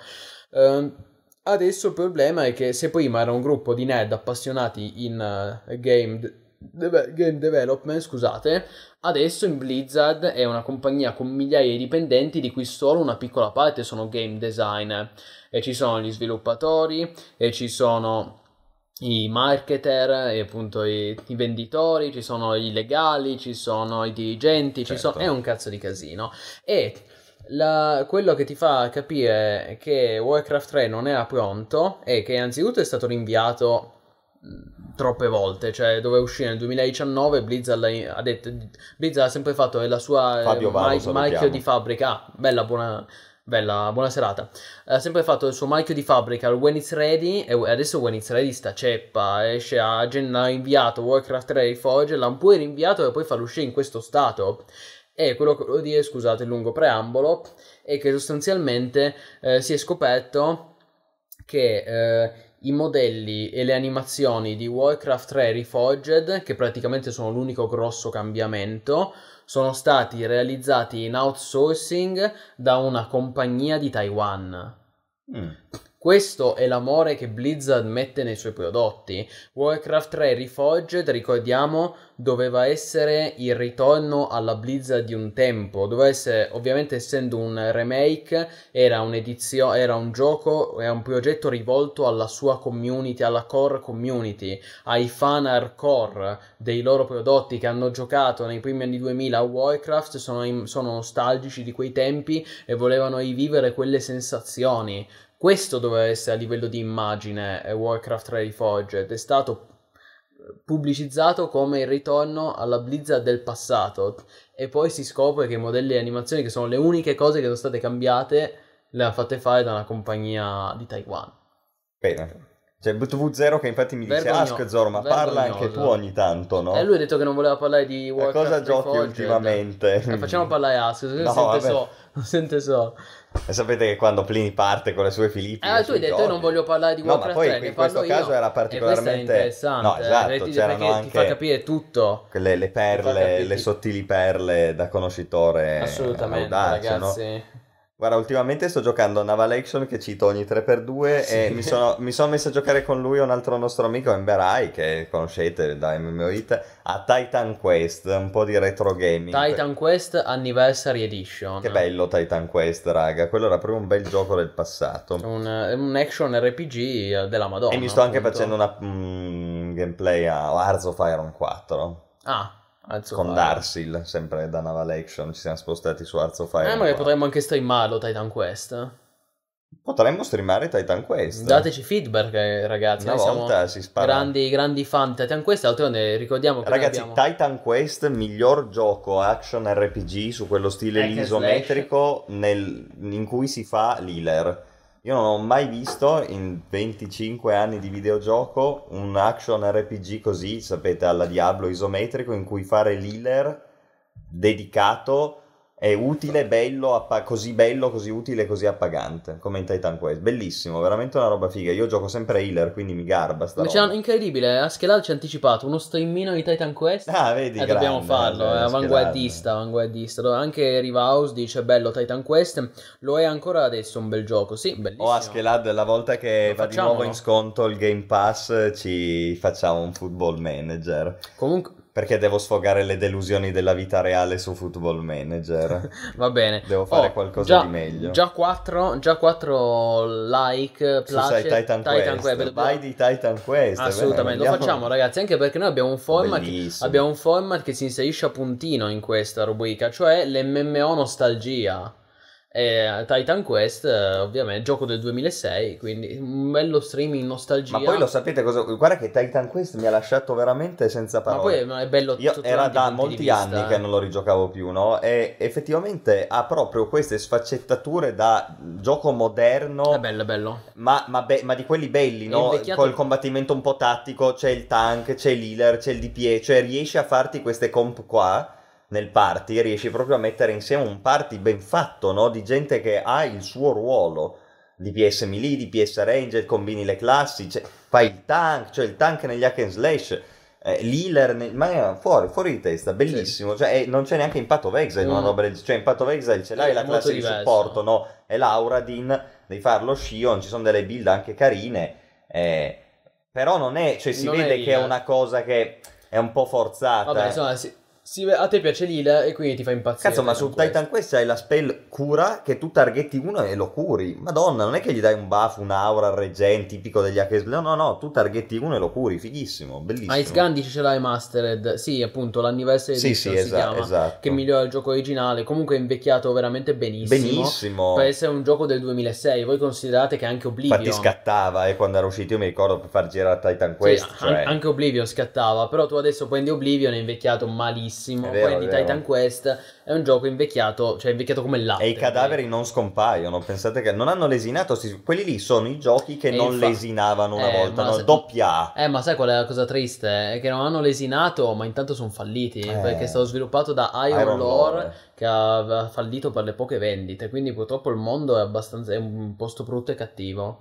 Però, però sì, assolutamente. Adesso che l'ha ripreso il publisher THQ Nordic, ha pubblicato appunto prima la remastered Anniversary Edition, poi addirittura delle nuove espansioni. Sono uscite Atlantis e Ragnarok. Quindi è incredibile perché è un gioco che a Sì. distanza di 14 anni viene ancora supportato perché ovviamente ha un, è un cult, cioè una fanbase alle spalle e quindi sicuramente lo, lo rigiocheremo. E poi perdonami, tu parli sempre del gameplay e del combat perché giustamente eh, hai quel pallino, però non è solo quello, cioè Titan Quest è un gioco bello a 360 gradi, l'ambientazione, la storia, questa, proprio questo scenario mitologico ambientato a metà tra la Grecia, l'antica Grecia, l'antico Egitto, la Persia, è bellissimo. L'Oriente che- c'è anche. Esatto, prende un, po' de- prende un po' della storia, quella che è stata effettivamente la realtà storica, e poi la mixa con i miti e leggende, Achille, No, ma è bello, ma Ulisse, perché se voi satiri, pensate- il Minotauro, Sono assolutamente Medusa, d'accordo. bellissimo, bellissimo. È esattamente quello che Witcher 3 ha fatto. Witcher ha fatto con la mitologia Cioè, celti- celtico, Sì, insomma, sì. del slava, no? Folklore, dell'est. sì. Esatto, il folklore. La mitologia greca è, è folklore di fatto, no? Ci sono i fauni, le baccanti, i centauri, i minotauri, quest- tutte queste figure qua, no? Tipiche dei po- poemi epici e anche della mitologia, diciamo, della lore mitologica dell'antica Yes. Grecia e del mondo, del mondo di quegli anni lì. È pochissimo sfruttata nei giochi. C'era giusto Assassin's Creed eh, no, Odyssey che aveva un po' Sì. eh, di, que- di quei vibes lì, ma per il resto nessuno mai l'ha, ha pensato. Molto di- sottovalutato. Che poi tra l'altro è bellissimo anche a livello di ambientazioni, no? Ne dicevo con Dimitri ieri che ci giocava un po'. E dicevo, ma queste spiagge mediterranee, gli Bello, ulivi, bello, belli- cioè dico, ma per me non ha niente a che invidiare a Crisis e alle isole tropicali. Vabbè, è diverso, ok. No, eh, però ho capito, cioè, è come possibile che di sparatute robe nelle isole tropicali ne abbiamo visti miliardi e ambientazione, diciamo, arido-mediterranea che è veramente fighissima perché poi si presta a un sacco di cose diverse. Ma negli ultimi anni un po' ne abbiamo visti. Eh, beh, Arma 3, Altis, non mi ricordo. di Assassin's Creed, anche Origins, che è vero che è Assassin's ambientato in Creed, Egitto, sì, però c'erano anche molte sì. zone mediterranee, cioè non oddio, Sì, mediterranee. quei due Assassin's no, Creed però lì, vabbè, però peccato perché appunto rigiocando a Titan È, questo poi ho sottovalu- è notato questo. sottovalutato, è Ho detto, sottovalutato. caspita, ma quella roba lì è una cosa molto figa, anche al di là poi del- della mitologia del passato. Ecco, Titan questo è Però è molto bello. Perché- c'è tutta la lore dietro, è Molto figo, molto figo. È affascinante, infatti la chat è presa molto bene su questo. E Silma dice: Quelli di Titan Quest hanno fatto anche Grim Sì, Dawn. ma è meno bello è, è secondo vero. me. No, mm, Cioè, a me ha preso a di te non meno. piace, diciamo, a te piace meno. Io ho sempre sentito parlare da Dio. No, no, ma è bello, cioè, Non beh, so- a me piace, cioè io preferisco Titan Quest, ecco. Non ci ho mai giocato a Grim Dawn. eh. per l'ambientazione. Ah, solo ah, per quello che Ma Green. Dawn è carino anche perché c'ha un po' queste robe transilvane, diciamo ambientazione Un po', sì, sì, transilvana, l'ho visto. Eh, che in realtà è figo. Ma a livello di gameplay tutto il resto è Titan Quest. Uguale a Titan quindi anche Quest. Lila lo Uguale. fare. Non l'avevo provato l'Healer lì. Ah, grave errore. Grave errore. Ecco perché non ti è piaciuto, ci credo. Comunque, Ciao, ho fatto il Minion Master lì. sì, sì. Allora, ci sono un paio di domande veloci. Però ci ho Allora, giocato poco. Anzitutto c'è Askeladd che dice io mi butterei anche su Hearts of Iron 4, sono un maestro nella difesa in multiplayer della Francia. Ah, ecco. Ah, quindi gioca gli alleati. Eh, no, io ho giocato l'Ass sto giro. Ho fatto Italia e Germania. Beh, comunque Vedo. direi, contando, contando la partecipazione, rispondiamo ancora a un paio di domande. Ma quindi, certo. ehm, allora, Toby Toby chiede, c'è qualche novità su Mad World o non si sa nulla? No, in realtà mh, non, non si sa molto, non, non ho particolari novità, è in sviluppo e non, non c'è molto da dire purtroppo. Um, Grim Dawn tanta roba, sottovalutato. No, no, ma sicuramente. Come anche lo so Titan Quest, gioco sottovalutato purtroppo. E tutti parlano di Diablo perché quando si dice un action RPG, eh, il grande pubblico, tutti pensano a Diablo, che per carità è bello, Diablo 2 è Oh, stato un capolavoro. però, Tecnicamente Titan Quest è anni luce avanti a Diablo vabbè, 3. è uscito... Ah, 3, ok. ok. Eh, ma infatti Diablo 3 è stato un flop. Cioè, io quando parlo di Diablo come capolavoro mi riferisco al secondo capitolo, Certo. che è stato il grande eh, capolavoro. Però, mm, e invece BTV0 mi chiede: Plinius, alla fine Dark Age of Camelot free to play avrà portato qualche player nuovo o è stato un ultra flop? Tu Hai non delle, sei più giocato. hai delle fonti? Ah, sì, io purtroppo mi- mi sono anche ripromesso di fare un altro streaming, solo che poi ho avuto effettivamente un sacco di impegni. Eh, allora, fonti ufficiali non ne sono uscite, perché comunque gli sviluppatori non diramano i numeri ufficiali, come ormai tra l'altro non fa praticamente nessuno, ormai eh, positivo o negativo che sia, quasi nessuna publisher eh, rilascia i- il numero di abbonati, a meno che non ha talmente tanto successo che lo fa per gasarsi, però non lo fa più Blizzard, non lo fa più eh, eh, Square Enix per Final Fantasy e quindi men che meno lo fa Broadsword Entertainment con Dark Age of Camelot, che ovviamente sono numeri di nicchia. Allora, io la mia idea, io sono abbastanza convinto che sicuramente ha riportato a ha portato un influsso di nuovi giocatori o anche di vecchi giocatori magari nostalgici di riprenderlo in mano da OC anche soltanto per provarlo, vedere com'è. Bisogna poi domandarsi ovviamente quanti di quelli sono rimasti. Eh, sicuramente ha fatto un botto quella settimana che è andato free to play. Io penso che ancora oggi siano rimasti dei giocatori in più dal passaggio al free to play. Però molti secondo me poi hanno... Cioè è stata un- così una una cosa, la novità del momento, come anche Ultima Online, che un anno prima di Dark Age of Camelot, perché è gestito dagli stessi sviluppatori, è andato free to play, che poi non è proprio free to play, è un'opzione free, perché la verità è che sia Ultima Online che DAOC sono limitatissimi con l'opzione free. Su DAOC hai accesso tipo a 7 classi su 40, cioè veramente mm, un terzo, un terzo delle classi, un terzo delle razze, cioè è limitatissimo. Eh, quindi poi chi davvero ci tiene paga il canone mensile come lo pagava anche prima. chi non ci tiene tanto, eh, chi non è affezionato, è difficile che oggi decida di investire pesantemente tempo, come dire, su un MMO comunque del 2001. Anche perché io ho letto una cosa, poi io proprio in questi giorni su Discord, ne parlavamo sul nostro Discord in general, ho scoperto una cosa che non sapevo, ovvero che ci sono degli emulatori che tolgono molta utenza ai server ufficiali. Io di emulatori conoscevo Utgard, non so se qualcuno di voi se lo ricorda, fu, è stato un famoso server privato da, da Cage of Camelot negli anni 2000. Io mi ricordo che ci giocai quando andavo al liceo all. Quindi poteva essere il 2007-2008. So che non ci giocai tantissimo perché ero un ragazzino, già a quei tempi da OC è un, gio- è un MMO molto tosto. E mi ricordo tra l'altro che stavo in una gilda italiana in cui non mi aiutavano, quindi io eh, ci ho rimasto malissimo, ho detto vaffanculo e, e quindi su Dark Age of Camelot giocarlo da solo, cioè perché la morte, altro che WoW, eh, c'era WoW e Guild Wars, e Guild Wars no? E per cui durai poco su Dark Age of Camelot, però mi ricordo che giocavo su Utgard. E a quei tempi c'erano tanti giocatori connessi Quell'emulatore è poi finito male, ha avuto un declino pazzesco e in cambio ne sono emersi altri server privati. E ne parlavo con dei nostri utenti molto informati, mi dicevano che adesso l'emulatore che va per la maggiore si chiama Phoenix, la Fenice.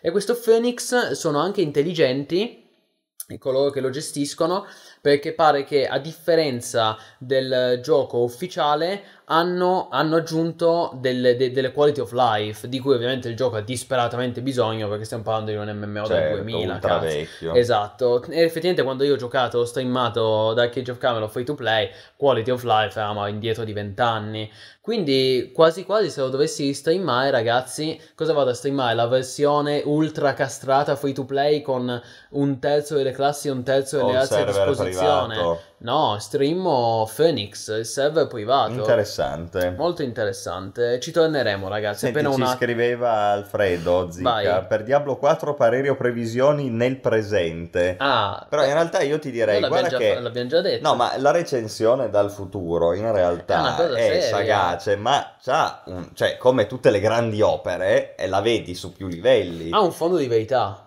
È quello il discorso, cioè secondo me Diablo 4 sarà proprio così. Io, abbiamo, no, da beh, quello che vedo, mm, quello mm. dovrebbe essere Diablo 4. Nella, nella recensione dal futuro, noi non, abbi- non, abbiamo messo delle cose che non si realizzeranno, cioè noi abbiamo cercato di azzeccare Sicuramente mancherà qualcosa, perché magari ci sono delle robe che non si sanno e che chissà, però in generale Ma quella quello è, quella è, la nostra, quella è la nostra previsione. Cioè, secondo, sì. me sarà, secondo me sarà un buon, un buon prodotto, ma perché Blizzard, cioè, deve, cioè, Blizzard sta puntando no, vabbè, tutto su Diablo. che Diablo 4 dopo il fallimento di prodotto. dopo il fallimento di Warcraft, dopo il fallimento di Diablo Immortal, cioè Blizzard è, c'ha, c'ha, una strizza assurda l'idea che fallisca Diablo 4, sta puntando tutta a, sta facendo shopping Blizzard, non so se avete visto che prima ha preso l'ex creative director di The Witcher 3 eh, che lavorava su, su, Cyberpunk 2077, l'ha preso in Blizzard e adesso invece ha fatto acquisti nel team di Microsoft The Coalition, gli,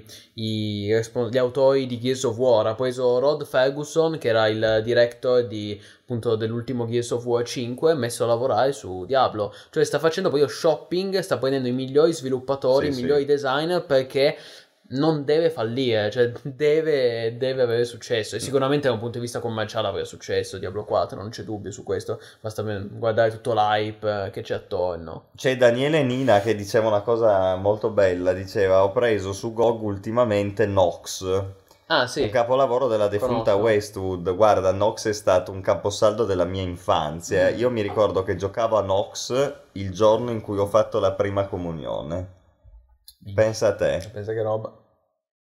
Eh sì, perché i miei erano un po' fissati su Con queste Nox? cose. No, sulla prima comunità. Ma ci siamo passati tutti. Eh, ci siamo passati tutti, sì. Solo che io non giocavo mentre ai tempi. E giocavo era... a Nox, era uscito. Ma beato te, io non giocavo ai tempi della O era uscito già da un po', non mi ricordo. Comunque giocavo a Nox e giocavo con la classe verde, tipo l'arciere, perché c'era l'arciere, il, il mago e il Classico. guerriero. È, è come Wolsen, uguale. Eh, esatto, molto simile. E io giocavo con l'arciere. Vedi, passano diciamo. gli anni, cambia la grafica, ma le basi sono sempre le stesse. Qua Alfredo ti triggera con una domanda su Star Citizen. Cosa dice? Ah, del parere che uscirà già vecchio. Eh, secondo me eh, sì.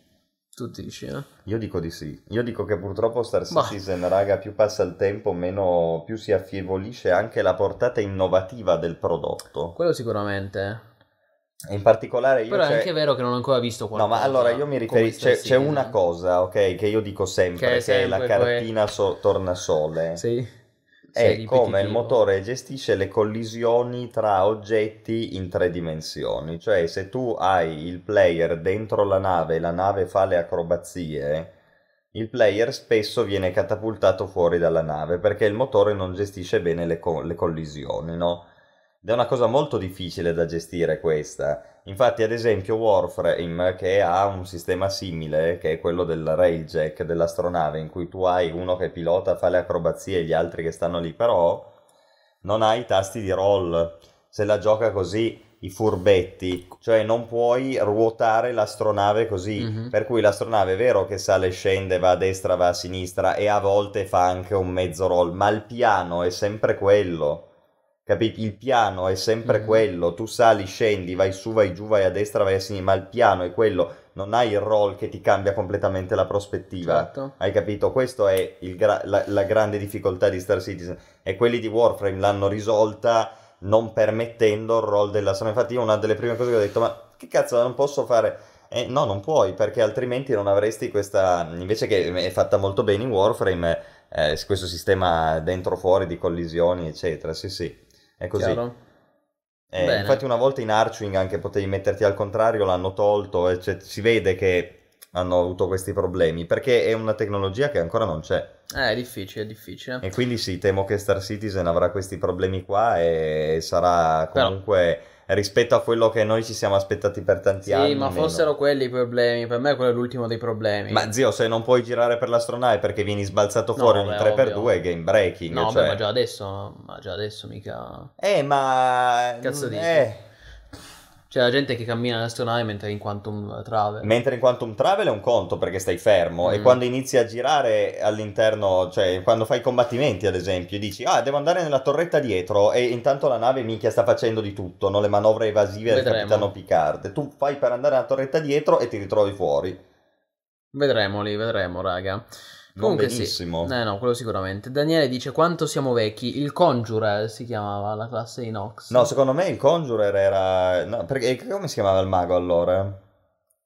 Se quello era il Conjurer, non mi ricordo, eh, non mi ricordo. Ah, ecco, infatti a Schiati hai ragione. Più volte come passeggero mi sono trovato iettato Sì, e sì, iettato nello certo. spazio profondo. Quello lì è il grande problema di Star Citizen per me, Allora, tecnicamente, senti è il qua. grande dilemma che va risolto. Allora, Fredo dice: Alla prima comunione ha giocato a Nox, alla maturità 4 Dead, alla Bravo, laurea. grande. Che, vedi, seguono, si segnano, Incredibile. Si segnano tutto. i Sì, è vero, Left 4 Dead cioè, il 2 lore, il lore di Ask. alle 6 del mattino, la- non riusciva a dormire, alla maturità alle 6 Alla del laurea, ve lo dico io, alla laurea giocava a Doom. a sparare agli zombie. No, alla laurea in realtà avevo qua ospiti che erano venuti da un'altra città e quindi sono stato con Vabbè, non per forza non ho giocato ai videogiochi. Ah, ok. Però nei giorni prima posso dirti che l'ultimo esame l'ho dando de- giocando a Doom Eternal come un pazzo No, Doom, difficoltà eh, massima. deve ancora uscire Doom Eternal. Doom- sì, scusami, Doom del Doom, eh, 2016. sì, esatto.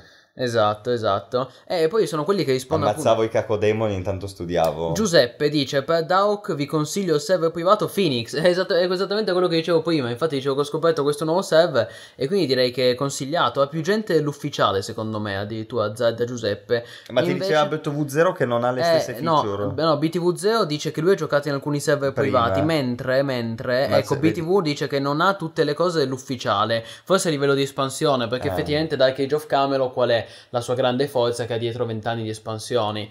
Però se io devo scegliere tra 20 anni di espansione qui che, che, probabilmente non fruirò mai, oppure una maggiore quality of life e avere tutti i contenuti gratuiti a disposizione, quasi quasi scelgo il server privato. Allora, io andrei sull'Offi, però secondo me è Tu interessante. dici per una anche questione legale, Ma no, che ma ci, in generale. fanno causa. Vediamo, li provo, li Ma provo. sì, vedi tu. Eh, appena abbiamo un attimo Comunque Westwood eh, West- Red Alert Beh, è ma- il grande prodotto per me dei Westwood. Vabbè, Westwood è Command and Conquer, cioè hanno, hanno fatto tanta di quella Sì, roba sì, ma per, per me è Red Alert 2 nello specifico. Al punto, ragazzi, che io qua faccio uno shoutout che servirà a niente, ma Mm? io seguo questo pazzo eh, messicano che si chiama Kike Matamitos, Mm, ok? Kike Mata- Canale YouTube con Kike la K, Kike Matamitos. Chi che Matamito? Che è un pazzo sclerato messicano che Pazzo gioca furioso. a Red Alert 2. È uno dei pochi matti che sono rimasti a Un giocare a Red Alert 2. furioso. E non è neanche uno di quelli che gioca meglio, perché una volta c'è lui che faceva da spettatore a un altro che era uno dei massimi pro di Red Alert 2, cioè non vi dico cosa faceva. E per me Red Alert 2 è uno dei migliori strategici di tutti i tempi. E quindi vi dico, se volete vedere un po' di Red Alert 2 come viene giocato oggi, andatevi a vedere questo che sclera ogni tanto. A un certo punto gli parte Windows Game, sai, preme tipo Windows G per sbaglio, gli esce l'overlay di Windows Game. Fucking Windows Games, oh my god! E inizia a sclerare così molto divertente, bello.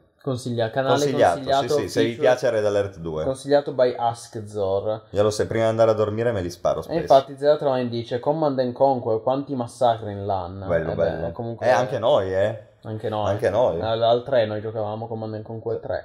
Un Games gioco- Vrat. Bravo, anche, anche il gioco base, ma anche l'espansione. Eh, Assolutamente, con 5 computer nella stessa stanza. Che fighe le land di Command and Eh, Conquer. bei tempi che ne ha date. Tiberian Sun, best gioco Westwood. Sì, lo dice anche un mio amico, ma io preferisco Red Alert.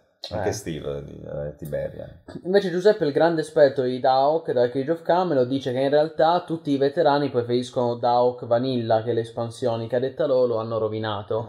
Un motivo in più per non andare sull'offi. Parlo delle espansioni come Toa, che se ricordo bene è tra, sta per Trials of Atlantis, Sì. che comunque non conosco perché per me Phoenix è la mia prima esperienza. Dico solo quello che mi hanno detto gente che do- gioca a Daok da 20 anni. Beh, notevole comunque. Lo proverò, raga. Appena adesso, appena un attimo, perché in questi giorni tra MM Oscar e lo speciale che vi ricordo esce domani. E, e poi cioè, ho, ho poi ho messo che rinnovo WoW Classic. Però nel frattempo provo lo, lo scarico Phoenix. E poi magari facciamo uno streaming nostalgia. Anderei dalla prima comunione nel 78 giocava a Space Invaders. Eh. Eh. beh, però vedi, alla fine la storia si ripete. Io non ho più palle idea. Comunque. A Nox, zio, me lo ricordo perfettamente perché Eh, erano venuti no. i miei cugini e io giocavo, gli facevo Ma vedere beato sto te, gioco. ma tu ma, ma il punto Dicevo, guarda che figata questo che sparavi Sì, gli scheletri che la si di- disintegravano. Sì, ma la differenza tra di noi è che tu hai avuto un'infanzia felice. A giocare ai videogiochi. esatto, Certo. e la chiudo qui. Tut- ecco, infatti Silverland dice: tanto. Io sono l'unico sfigato Troppo. che alla comunione doveva stare con i mortali comunemente denominati. Beh, durante la No, comunione sì. è ovvio che devi stare con i. Cioè, anche- come fai? Cioè, mentre sei lì alla comunione ti danno l'ostia, tu sei lì che giochi. Ovvio che durante la comunione sei lì con i tuoi parenti. Sì, il pomeriggio, il pomeriggio. Però il giorno prima o il giorno dopo, sì, ne, o la notte, però io non, appunto, non mi ricordo. Phoenix è uno spettacolo, bene, quindi ho giocato i primi mesi ed era pieno di gente, dice Rivaus, vedi? con- Dai, vai a giocare. Allora gioca Phoenix, basta, dai, deciso. E proviamo, e tanto voglio Provalo, dire, provalo. e tanto eh, si tratta soltanto di scaricare questi grassi 500 megabyte, un Ehi. giga, quanto sarà? No, 500 mega no, sarebbe ultimo online. Pochi giga comunque, pochi giga.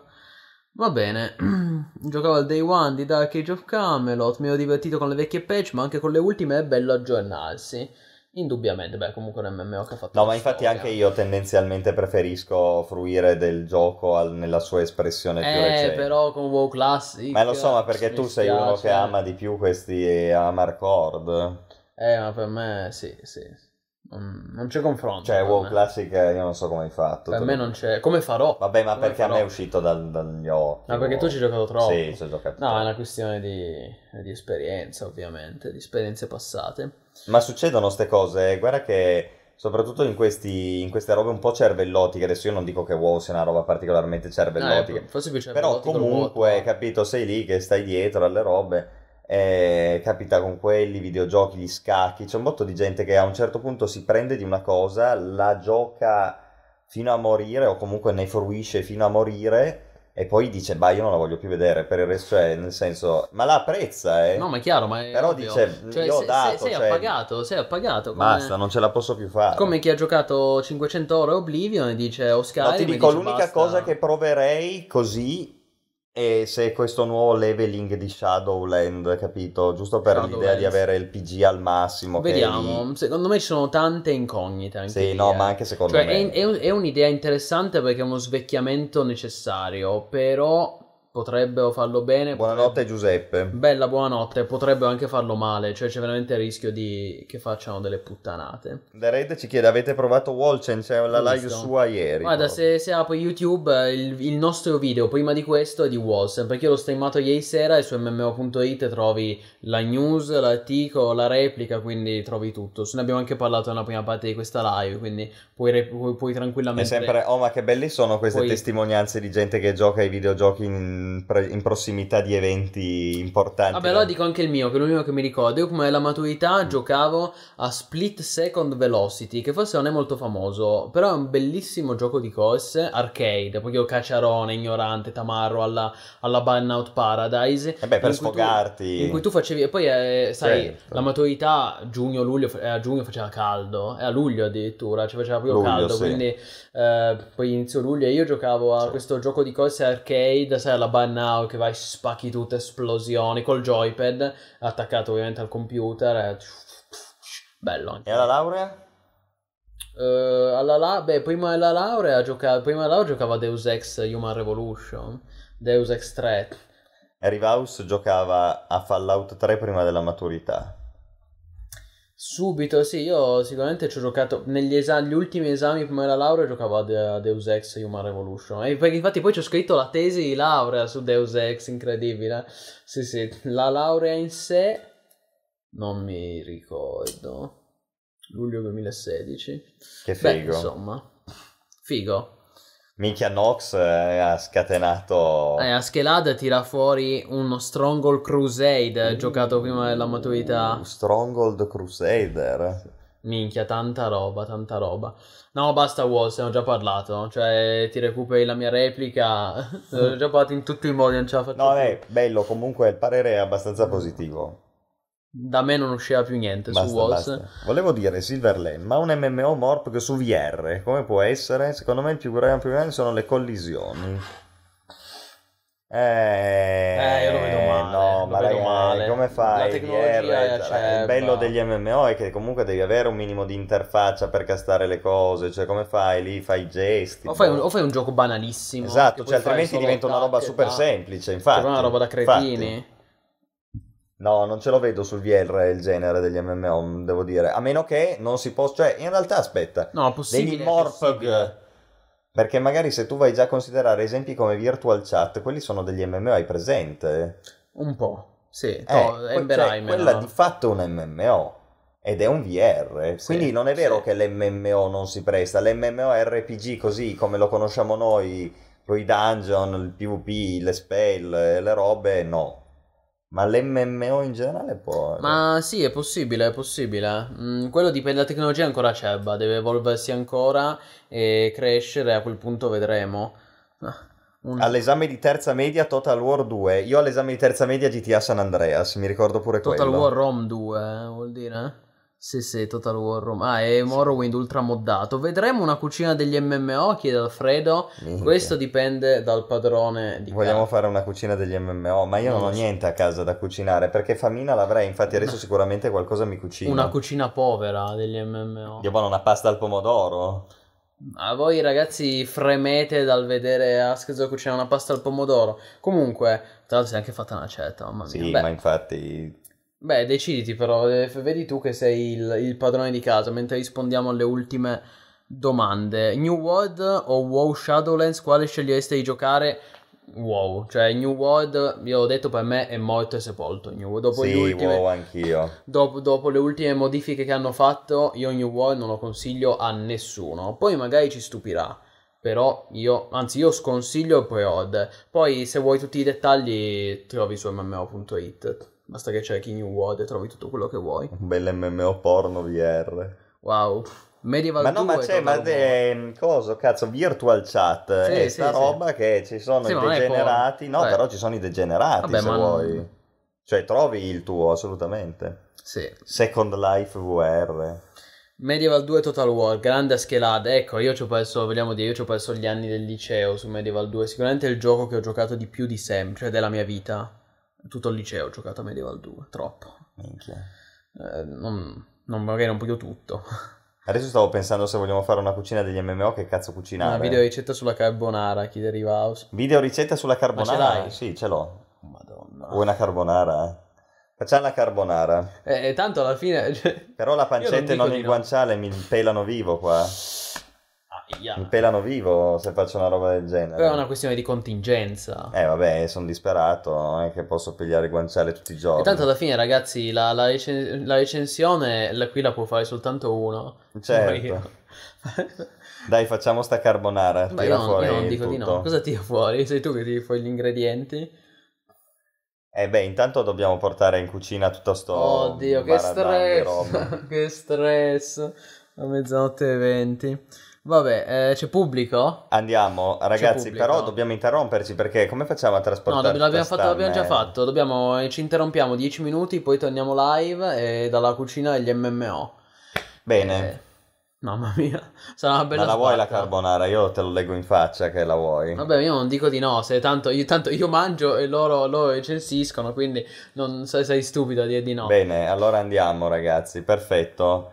Allora è stato un piacere fare questo salotto degli MMO, ma non finisce qui, giusto? Cacio e pepe? qualcuno. Sì, no, va bene, vabbè, ci vediamo tra poco con la carbonara. Sì, la carbonara degli MMO. De- della mezzanotte e mezza. Che poi la carbonara è anche un piatto che effettivamente si presta agli MMO, perché questo tu ne- te la fai abbastanza in fretta. Non anticipare l'argomento. Poi mangi Av- av- avremo ancora mezzo, almeno mezz'ora, se non un'ora in cui parlarne. mezz'oretta. Va bene, e allora niente, raga, restate connessi, restate sintonizzati su mmo.it. Sì, allora vi comparirà una notifica, se no guardate il- i video lì. Insomma, eh, tenete d'occhio YouTube, eh, entro 10 minuti siamo... Dateci un attimo perché dobbiamo annunciarlo, cambiare tag, titolo. eh. Bene, ciao raga, ci sentiamo Bella poco. raga, grazie per essere stati con noi, grazie per le donazioni. E Minchia, per, per sì, chi è si vero. fermasse adesso, dato che è mezzanotte e mezza, grandi, e continuate a seguire, ci sono gr- grosse novità in arrivo, eh, già domani, quindi continuate a seguirci su mmo.it. Bella e alla prossima. Bella raga. Ciao e ci vediamo con la cucina degli MMO. A dopo.